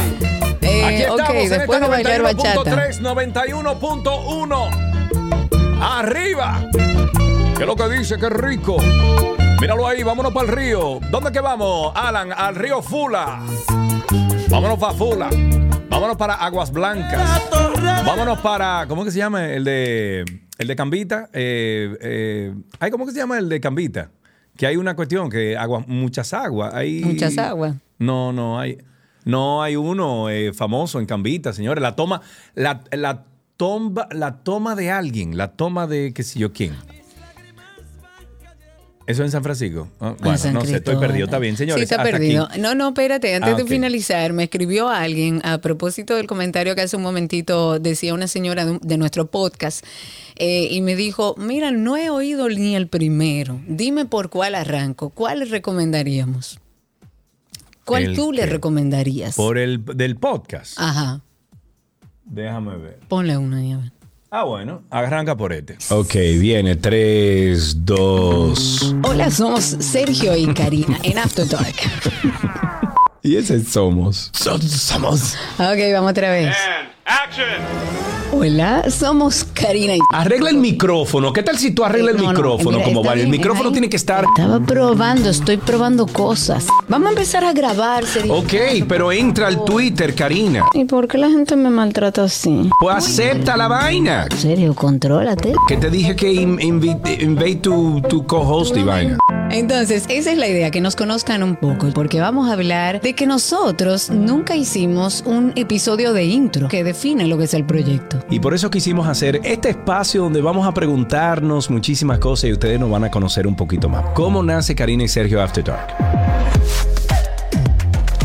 Karina y Sergio After Dark. Empiece por ahí, por cómo nace Karina y Sergio After Dark. Usted entra a Google y usted pone Karina y Sergio After Dark y le sale absolutamente todos los networks donde estamos ya registrados y usted puede suscribirse y cada viernes a las 7 de la noche estará recibiendo entonces un nuevo episodio de Karina y Sergio After Dark.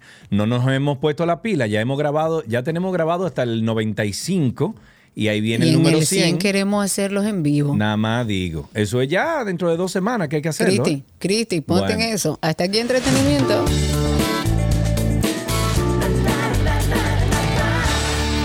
Todo lo que quieres está en 262.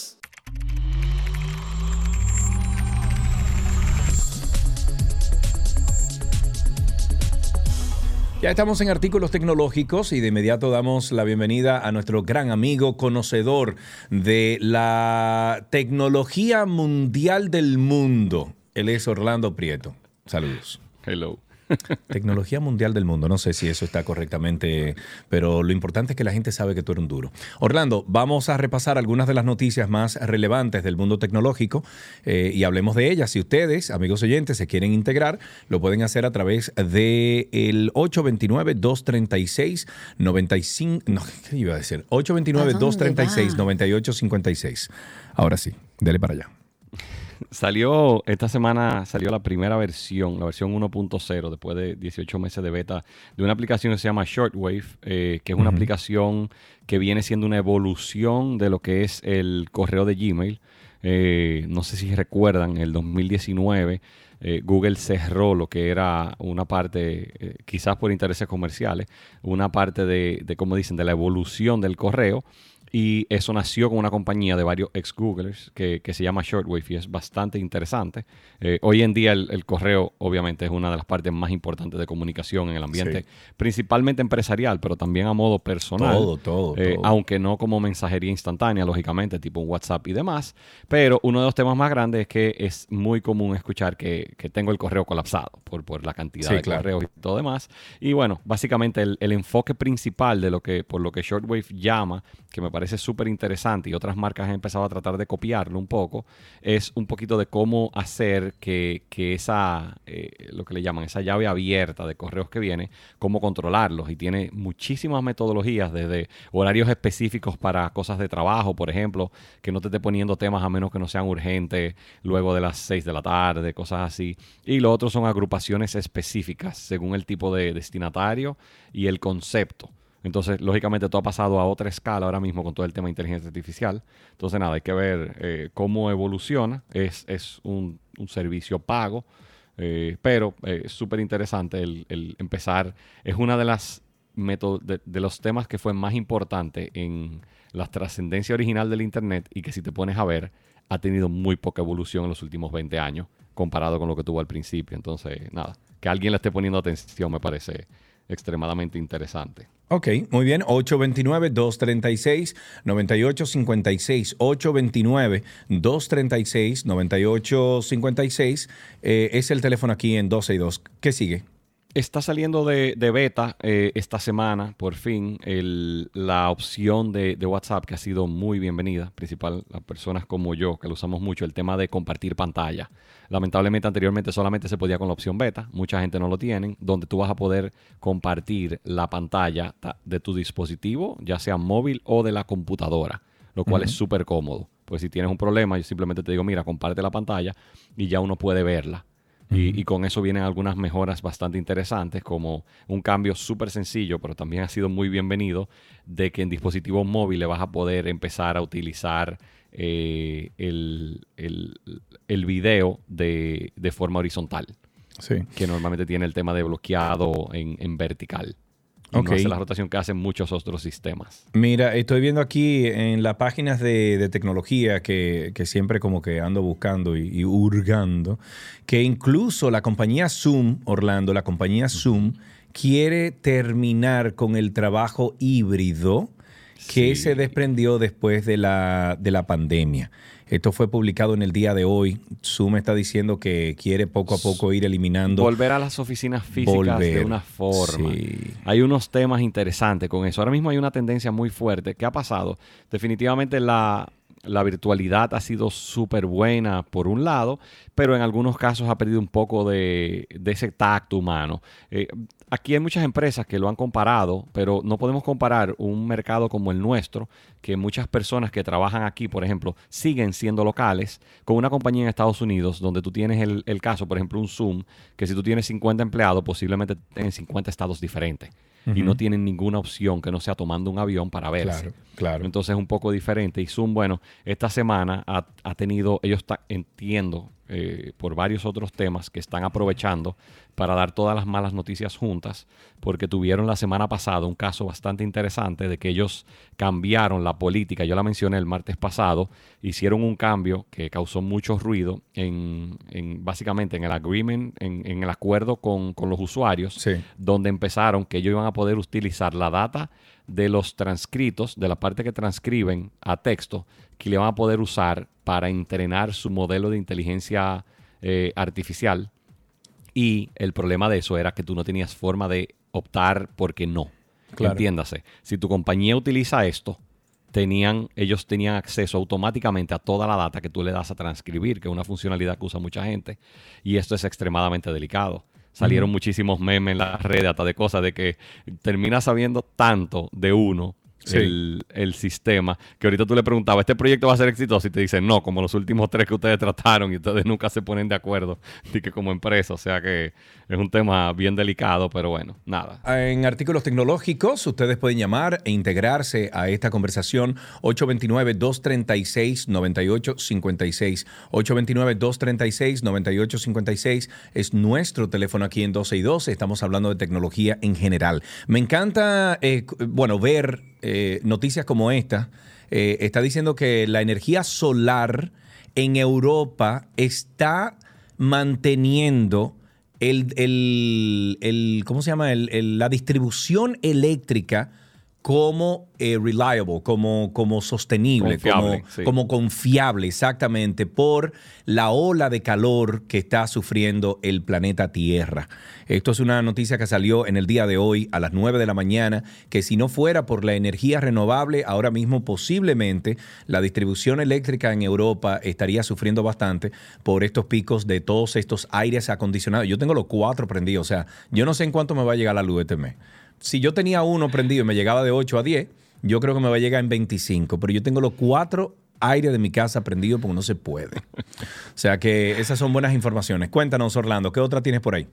Salió, eh, está lanzándose el Microsoft, el Bing Chat, que es- ha sido muy bien recibido. Anteriormente solamente funcionaba en Edge, ya lo tienen en, en móvil, salió para Chrome y para Safari.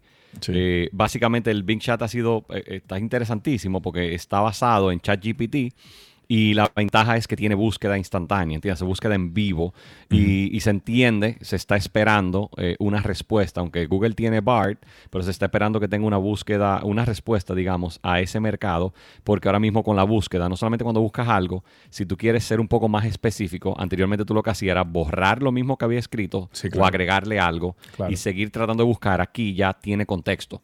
Y tú dices, mira, yo quiero eso mismo, pero que no sea de vehículos. Si pusiste algo, un tema específico Sí, X. sí. Y, y uno puede ser más con eso y cada vez es mucho más preciso.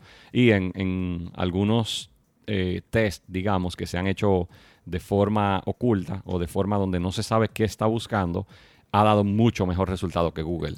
Entonces, eh, por fin es interesante que Google tenga una competencia porque el mercado de, de los buscadores, lamentablemente, no. no Están ha- utilizando no dónde es esto, déjame ver.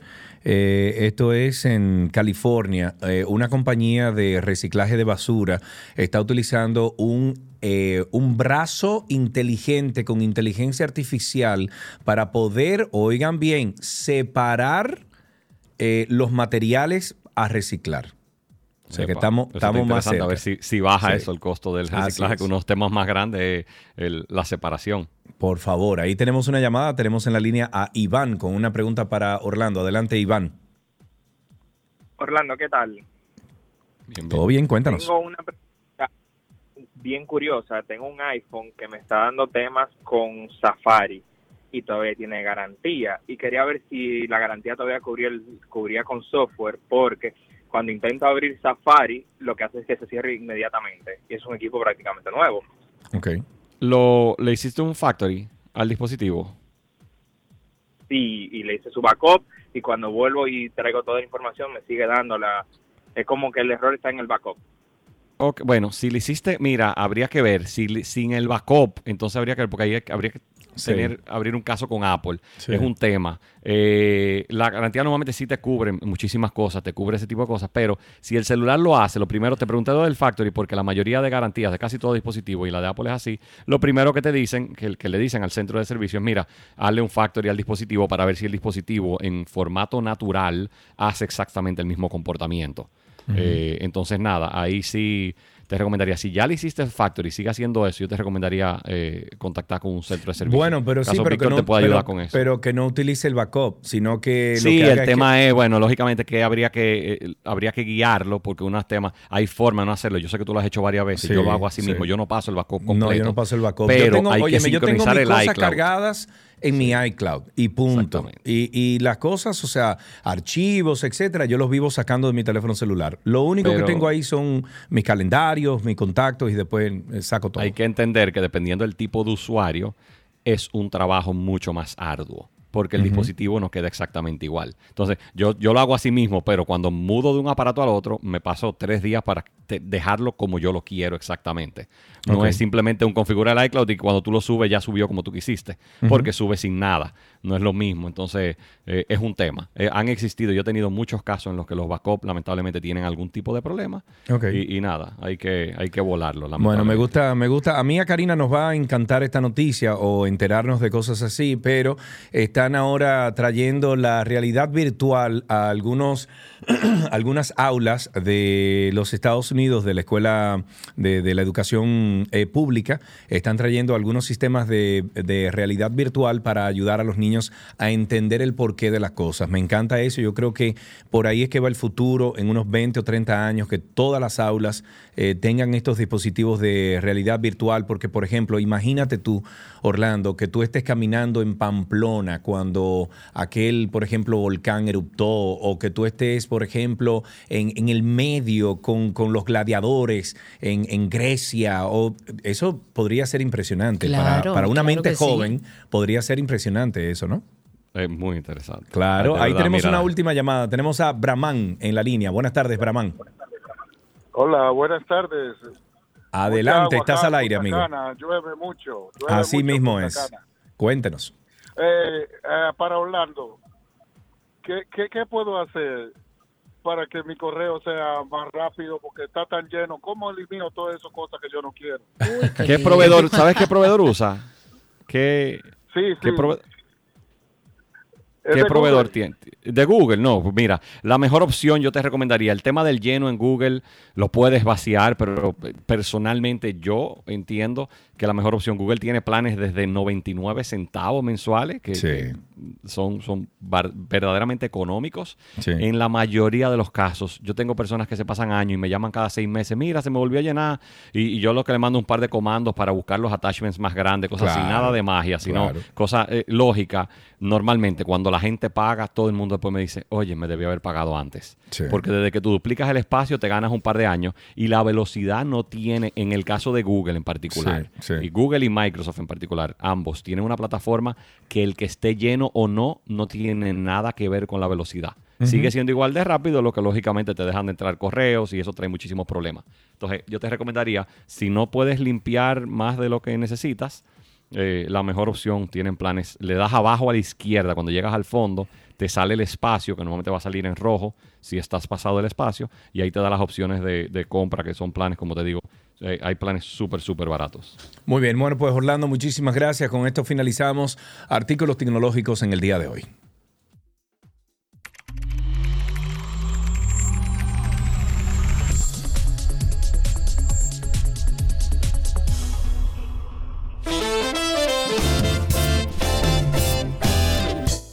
Ay, tiempo de decir hasta mañana. Mañana estaremos aquí en vivo a las 12 del mediodía. No se lo pierda hasta las 2.30 de la tarde, interactuando con ustedes, contestando sus preguntas, informándoles de todo lo que pasa de la cosa pública y social de República Muy Dominicana. bien, qué lindo te quedó Wow, eso, señores. Hasta lindo, mañana. Seguimos en redes sociales como Karina Larrauri, Sergio Carlos y 2 y 2. Chao, chao. Sean Bye, felices. bye.